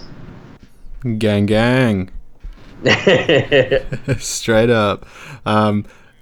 So, I mean, ultimately, how do you feel about the idea of technology-assisted or, like, entirely facilitated breeding programs would work? Do you think it's inevitable that we'll reach a point where, like, you know, tech-assisted breeding just supersedes, like, using first principles and just us, you know, picking what we think is good? This is where you'll hear the hippie side of me come out, which there is very little that exists in my punk rock soul. But God damn it, I truly believe that the plants are sentient beings. And this robo-breeding shit, I think the best quote I ever heard was from Bodhi. I don't need your machine to tell me what my plant is. I smoke my bud. I know how it is. I grow my bud. I see the phenotypes at hand. I don't need your machine to tell me how to breed. I've been doing this long before it. And the whole machine breeding is it's going to have a place in it, but I think it loses a lot of the soul, a lot of the art behind it, a lot of the art and the soul behind it. It loses a lot of the love between the plant and the grower, which I don't care what anyone says, dude. Like, when I'm depressed, my plants are depressed, and it's not just because of maybe I'm not watering as much, maybe I'm not paying as much attention. They feel it. They interact with you. It's going to lose all that if it all goes to that that kind of breeding. It has its place in certain medical applications. It will exist. I think it's cool to work in tandem with it, but never lose the soul. Never lose the soul in the art and breeding. I agree. I feel like, yeah, there's a lot of evidence to suggest that they definitely interact with us, you know, if not just being stimulated by our voices. Exactly. So to kind of change things up, get a little more lighthearted, I want to jump back to some older strains for a minute. You know, one I've been thinking about for a while that I think you probably have some experience with, Cali Mist. Used to hear about it a lot, and then it just kind of fell off. You know, what do you think happened there? So Cali Mist, I believe Simon himself, I don't want to misquote him because I've seen people misquote him and he gets super pissed, but he had lost some of the original parents to Cali Mist in a bust back in the older days. And since then, it hasn't been able to be recreated the same. However, I do have an old pack of original Cali Mist here. And I've been kind of waiting to pop them. Myself, I don't have the desire to really go down the Cali Mist route. I'm kind of hoping that someone comes along that has that major desire and the ability to do that, and puts these seeds to good use and brings it back, you know. But I have so many other projects that I haven't focused on it, but those seeds are there and they're well stored for any real breeder with skin in the game. So don't be hitting me up, fucking noobs. Don't be hitting me up for my Cali Mist. It's only going to go to special people that I know that really have skin in the game, that have a want and desire to bring this line back. Yeah, of course. So, you know, from all of my observations, it seems like the largest component of good breeding, or a good breeding program at least, is having like really good P1 parental stock on top of good selection. However, for everyone living outside of the US, it can be hard to find truly phenomenal clones to breed with. So you're forced to deal with seeds. So with so many of us in that situation, should we just constantly be buying seeds, cracking them, trying to find better parents and breed with that? Or should we focus on creating strains in terms of like just trying to make an offspring that's better than the parents, if you get what I mean by that? Yeah, I think maybe not constantly be buying seeds, because I don't think there's a constant supply of good parentage out there. I think there's a finite supply, yet there is a lot of seeds out there to buy. But there's a finite supply of good parent stock. Be mindful of it. Go back and learn a lot of these baselines. These baselines you can still buy from certain Dutch companies that, and they may not be the best versions of what they once were, but you can still find those old phenos in those lines. I think that's a great place to start. Clones are what they are, like the clone onlys. They're great. There's a high demand of them in the U.S. because there's hype behind certain ones. Some of them have created their own hype and are as good as they say they are. However, all of these started with a seed. Everything starts with a seed, you know. I think things can be created absolutely magical in any land that you're at, as long as you have good parent stock and seed stock to work from. Overall, how do you feel outdoor bud compared to indoor? And the reason why I ask this is because, you know, I love outdoor. Maybe I should say I love the idea of outdoor, but the reality is I just still haven't found any outdoor bud that makes me feel like this is better than indoor. I think it needs to be, there are certain lines that want to be run outdoor as opposed to indoor, being the old Colombians, the old Thais, stuff like that. They really truly express better outdoor than indoor. But like modern lines, it's rare that you'll find something grown outdoor organically and all that really does compare to what you can get in a room that's built for that line. But with that said, I mean, some of these old Thais, the old Colombians, they only do well outdoors. There's a lot of lines that I have that I don't run, that I keep, old heirloom and landrace lines, because I don't have an outdoor space and I don't want to do them the disservice of trying to grow them indoor and not getting their full range of phenotypes and expressions, because they were always grown outdoor and never acclimated for indoor. So with that being said, what's the most medicinal strain for you personally? Like, what kind of cures things the best for you? My Riot Berry line helped with my depression. I think that's from its Thai expressions in it. It helped. I had a tooth abscess for like 2 weeks. Nothing was helping. No narcotic pills. Nothing was fucking helping. It was excruciating pain. And that Riot Berry, the second that I tried that, even though recreational potency, it was minimal. But it helped with that pain, that nerve pain. And that's when I found that special medical part of it. Yeah, awesome answer. This is one I've got a lot of questions for, and if you don't want to talk about it, I understand. But you know, I've a lot of people in the cannabis community. I don't want to say a lot, but you know, there's a substantial minority who come to cannabis because they're dealing with addictions in one form or another, and you know, they view this as a gateway to a better life. How has cannabis been involved in your life in regards to addiction? Like, how do you view it as like a tool to help overcome that? And what would be your message for people who maybe are looking to use cannabis as a means to help fight whatever kind of demon they're battling? You know, in our community, there is a lot of shaming of people that use or have used other drugs. But from the era I came from, usually if you were dealing weed, you were dealing other shit too. And in dealing other shit, you usually got involved in other shit for personal use or otherwise. I've been pretty open about my use of opiates and my past with heroin, my past with fentanyl, my past with all kinds of narcotics. I went on the whole gamut. It was a part of our punk rock scene. Unfortunately, a lot of my best friends have died because of it. Cannabis took me in a whole new direction. It gave me a lot of hope that I didn't have. It gave me a way to kind of realize that I had value in this world, that I had something to offer this world, you know, aside from just playing punk rock music and being fucked up and just doing fucked up shit. With that said, every day, there isn't a day that goes by that some of the people who don't like me don't call me a fucking junkie. They do it to be hurtful, but at the same time, it shows their ignorance and it shows their ability to understand that most of the old school dealt with this at some point. A lot of the old breeders around were at one time dealing with opiate abuse. You know, it was just a part of the deal. I wish people would stop the shaming because, I mean, whether people want to admit it or not, cannabis is a drug. It is a drug. It affects your central nervous system. You can get high from it. That is a drug for all intents and purposes.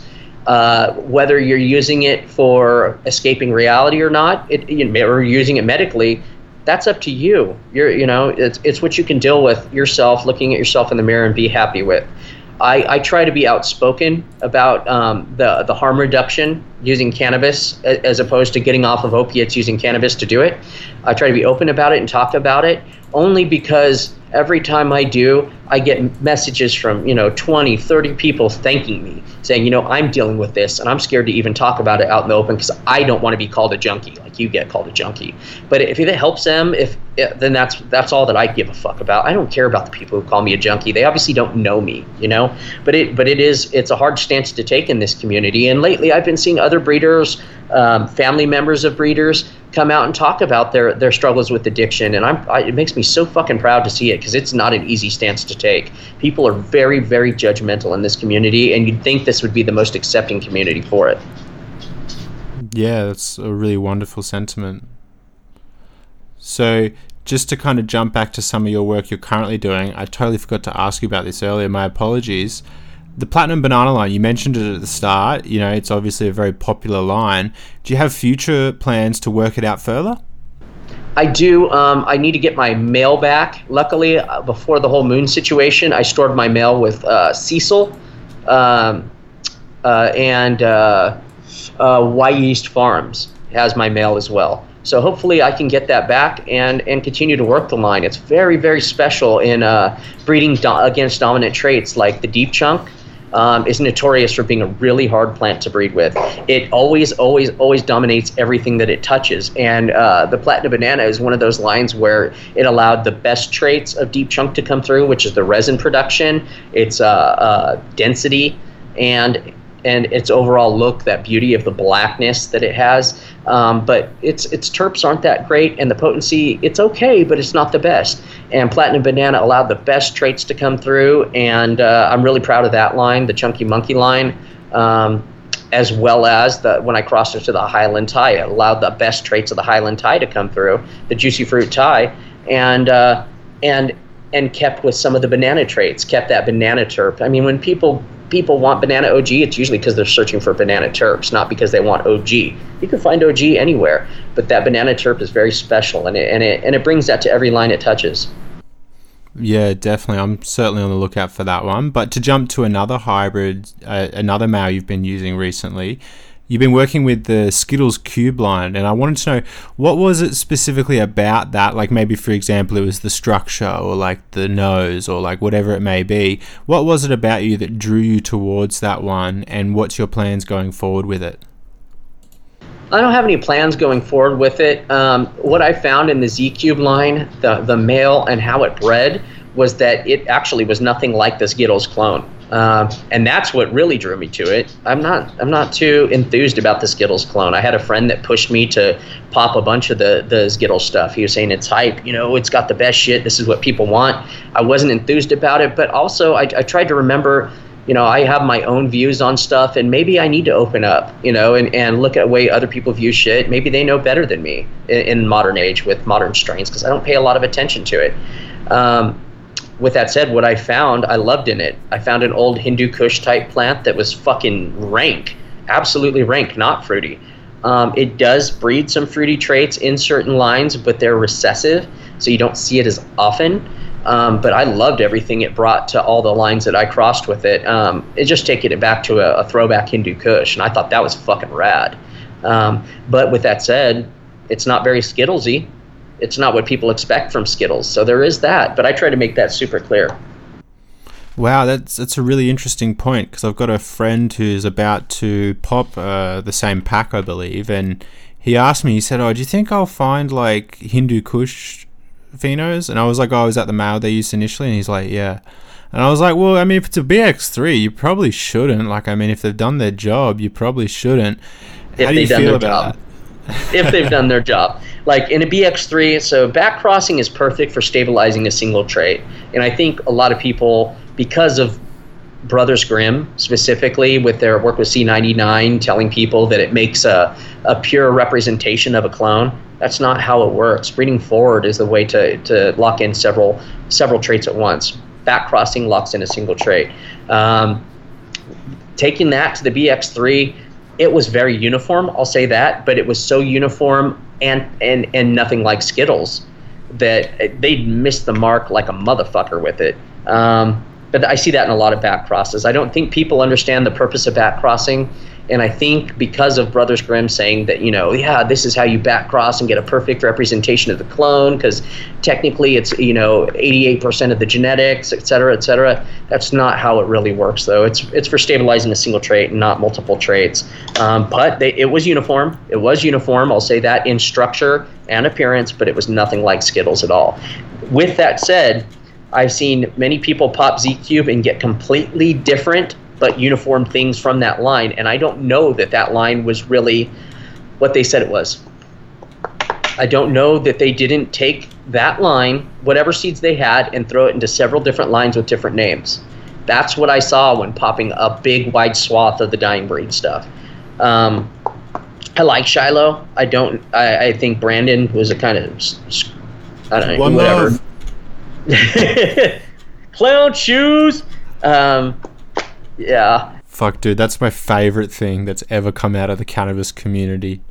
Oh, the clown shoes one? Dude, just that one video. Like, I will die a happy man having been involved with the cannabis community, and just seeing that video, like, fuck, it's brilliant. It's saved on my phone forever. Please send it to me, please. Oh, yeah, I'll send it to you. Oh, God, yeah, I've kept it forever because it's fucking hilarious. But, yeah, that dude's a wingnut. Shiloh is an interesting dude.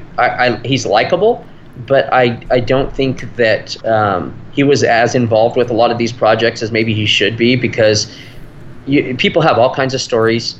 Plants tell the truth. And when you pop, 12 different strains from a company that are supposed to be 12 different things and they all look identical, there's an issue. They stuffed the seeds. They bait and switched.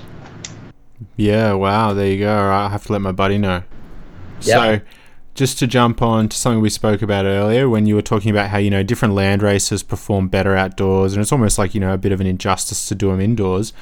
what are some landrace lines that you would really love to see pop their heads up? You know, not necessarily that you think will, because like, you know, someone's got the seeds or whatever, but that you would just be really stoked if they did happen. I'd like to see the lines that I selected of Colombian Black to pop up that Gage Green used and claimed as his own. I'd like to see that pop back up. And with that said, that was from Brazilian Seed Co., who is a well-known scammer. One of kind of our circle's friends went over to his operation and saw how he was running it, and that it was all cross-contamination, cross-pollination. So calling that line Colombian Black may not be a truism, you know, but it was the what he called the line. And that specific line was really special. And a lot of people used it over the years, but I'd like to see it come back pure. I think Gage released it in something he called a Bastard series, which was probably because I selected it and he just wanted to fucking throw shade, you know. But it was special, but it was a long 23-week, 26-week line. Yeah, dude, I think I actually had some of those seeds before my seed collection a few years back got stolen, so damn. Oh. Yeah, that hurts. Yeah, I feel like you haven't really been in the community for very long if you haven't had it happen to you. Oh yeah, that's for sure, dude. It'll happen at some point. That's it, man. So, what are some of the boxes that you're looking for, like a strain or a clone to tick before you bring it into the library? And are you regularly looking to bring new things into the library, or are you just kind of waiting for something special to more so present itself? You know, I go off... I don't really go hunting. I don't trade a lot with people.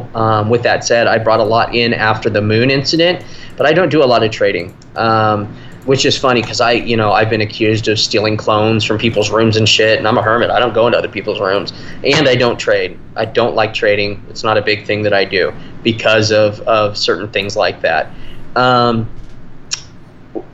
When I look for bringing something in, it's usually because someone I really respect and trust tells me this shit is fucking insane. You've got to try it. A lot of my friends know that personally, like for my smoke, I can't smoke Afghani-based stuff. It makes me paranoid and depressed. So if they tell me it's something that's really special on a spectrum of something that I can smoke and enjoy, that's something that interests me, especially if I respect that person and know that they really know good weed. Yeah, definitely. On to our last questions before the quickfire ones. It cool. Incorporates your favorite person, Subcool. Oh, yeah. Here we go. My buddy. Yeah, a buddy of everyone. So, some people say that certain parents contribute certain traits to offsprings, you know, and Sub says that the male is what imparts the potency and the female is more like the structure. Have you ever found anything like yourself, or do you just find it's a mix of random traits expressed from each parent and there's no like hard fast rule of thumb?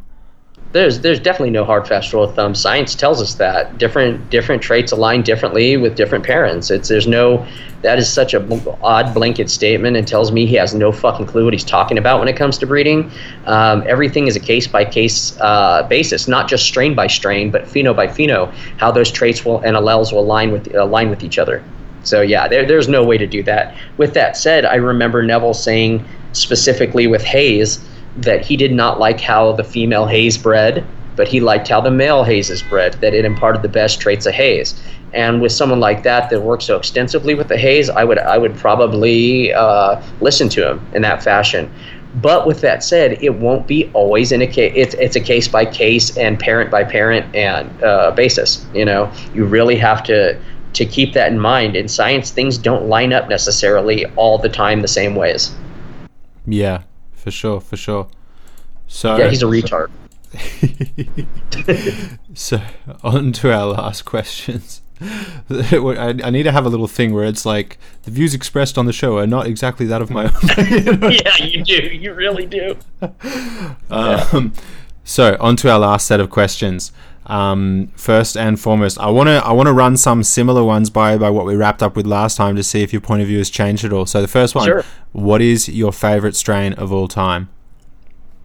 It'd be a few. It'd be the Bubba Sativa, my Clockwork Orange, and Riot Berry. So I don't remember what I said last time, but that's East Coast Sour Diesel Strawberry Cream from CBF. That is the best male I've ever found from anything for being true breeding and breeding amazing traits. Nice. Last time you said Riot Berry. Yeah, it's always going to be tops. Yeah, I think you even mentioned Bubba Sativa in the mix as well. So there's some consistency. I dig it. So next one. What is the worst strain in your opinion? Buckeye Purple. Shots fired. Yeah, I remember. See, there are a few people that would be a lot less respected if C Depot, the old forum, was still around. But they scammed a lot of people, so they shut their forum down.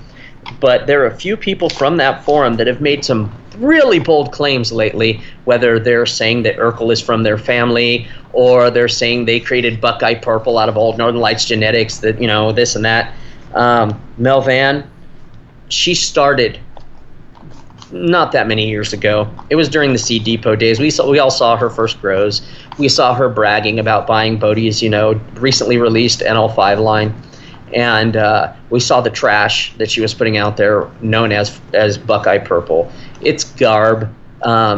People probably hadn't been as knowledgeable about Chitrale and its beautiful magenta traits and stuff that it throws, and that it dries pretty brown for the most part and smells like hay. And they look at that. It looks pretty and magenta, and that's new to them, so they go for it. But I have rarely met anyone that goes, damn, that's some dank shit, you know? That's actually smoked it and run it. Yeah, no, that's a valid point.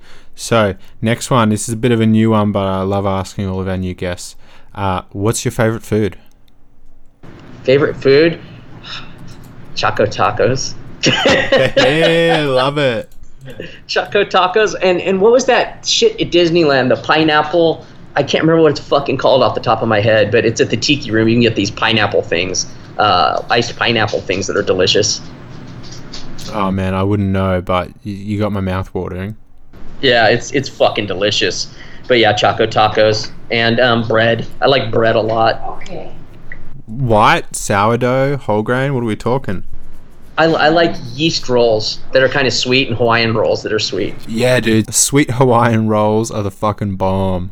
Aren't they, dude? I literally eat that all the time. All the time. I stay fully stocked. Too much.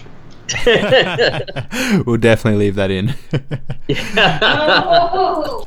Alrighty, so the next question. You're on a desert island. You can only take 2 strains with you. You don't have to cultivate them. You've just somehow got an endless supply. What two? If I were going to cultivate them, it would be NL5 and Haze, just because I know how much variance comes from NL5 Haze and how much amazing shit has resulted from it. If I only had it to smoke Riot Berry and Bubba Sativa, and maybe Silver Pearl, in there. I'm a pretty big fan of the Silver Pearl cut Pips has. Man, that's one that doesn't get a lot of, you know, good publicity. And I always thought maybe it was because like early Pearl was like, you know, more of like that cash cropper variety, and obviously it used Silver Pearl. What's the real Silver Pearl like? If you go and look at his feed, I suggest that anybody who listens to this goes and checks out @ Pipsweed on Instagram. He's got beautiful pictures up of it. It's very photogenic, like any modern variety. Crazy resin production. It is not narcotic potent. It is not. It's a very clear-headed quality sativa type high on an indica frame. What people would normally associate with a sativa type high. You can find that high in Afghanis. You can find it everywhere. It's not necessarily a sativa type high, but it's what people would normally associate with sativas. And I fucking love that thing. Plus, my girlfriend has lupus, and it treats the nausea from lupus. For her, insanely, nothing treats it better. And it's a special plant. There you go. Something we all need to keep an eye out for. Yeah. All right. He's got a kung fu grip on it though, so ain't nobody getting it. I don't even have it, so yeah. No, there you go. So, final question for our interview today: what is one strain where, if you could go back in time and get it, you would pick to go back and kind of save from being lost to, you know, the ages? Steve Murphy's Afghani or the Afghan tea. Those two. You're going to have to fill us in a little more on what they are. So Steve Murphy's Afghani is the basis for all Northern Lights. Northern Lights 1 through 12, I believe, were all based on the Steve Murphy Afghani line, each with different parents combined in it. Afghan tea is what Neville said was the basis for Super Skunk. And he said it was from the Maple Leaf line, but I don't believe that. I think it's an Afghani 1 selection. And it's responsible for all the chems, all the sours, all the OGs. That's that special plant. And I think that's why I would choose those two specific lines. There's chocolate tie and other lines I'd love to see. But if I had to go back and rescue two strains, it would be those two. What a fantastic selection. Ha. Good one, huh? So, with that being said, did you have any comments or shout-outs you wanted to make? Yeah, shout out to all the people who helped me after the moon debacle. Matt Elite from Elite Cannabis, one of my best friends on earth. Big Red for going and getting my seeds back from Moon because I was no longer in Michigan. He's been a good friend to me. Surfweed for taking beautiful shots of the banana tie. All of our Can Illuminati crew, the Pre, all the guys that, Denali. I shouldn't name them. Never mind. But all those guys, they know it. CSI Humboldt and Bodhi, of course, for being fucking amazing friends and just being good mentors, both of them, and being good human beings. And there's so many more people I could shout out, but yeah, those are the ones that are constantly closest to me. My buddy Resin Long, who right now is taking a hiatus from life and kind of disappeared. He's one of my best friends on earth, and I hope I see his smiling face again soon. Yeah, that sounds like a wonderful message. I hope we all see him back soon. Yeah, he's amazing. Yeah, for sure. So with that being said, thank you so much for coming on the show and for dropping all of the knowledge and the shots fired and the controversy bombs. Where would we be without it? Thanks for having me, brother. Not a problem.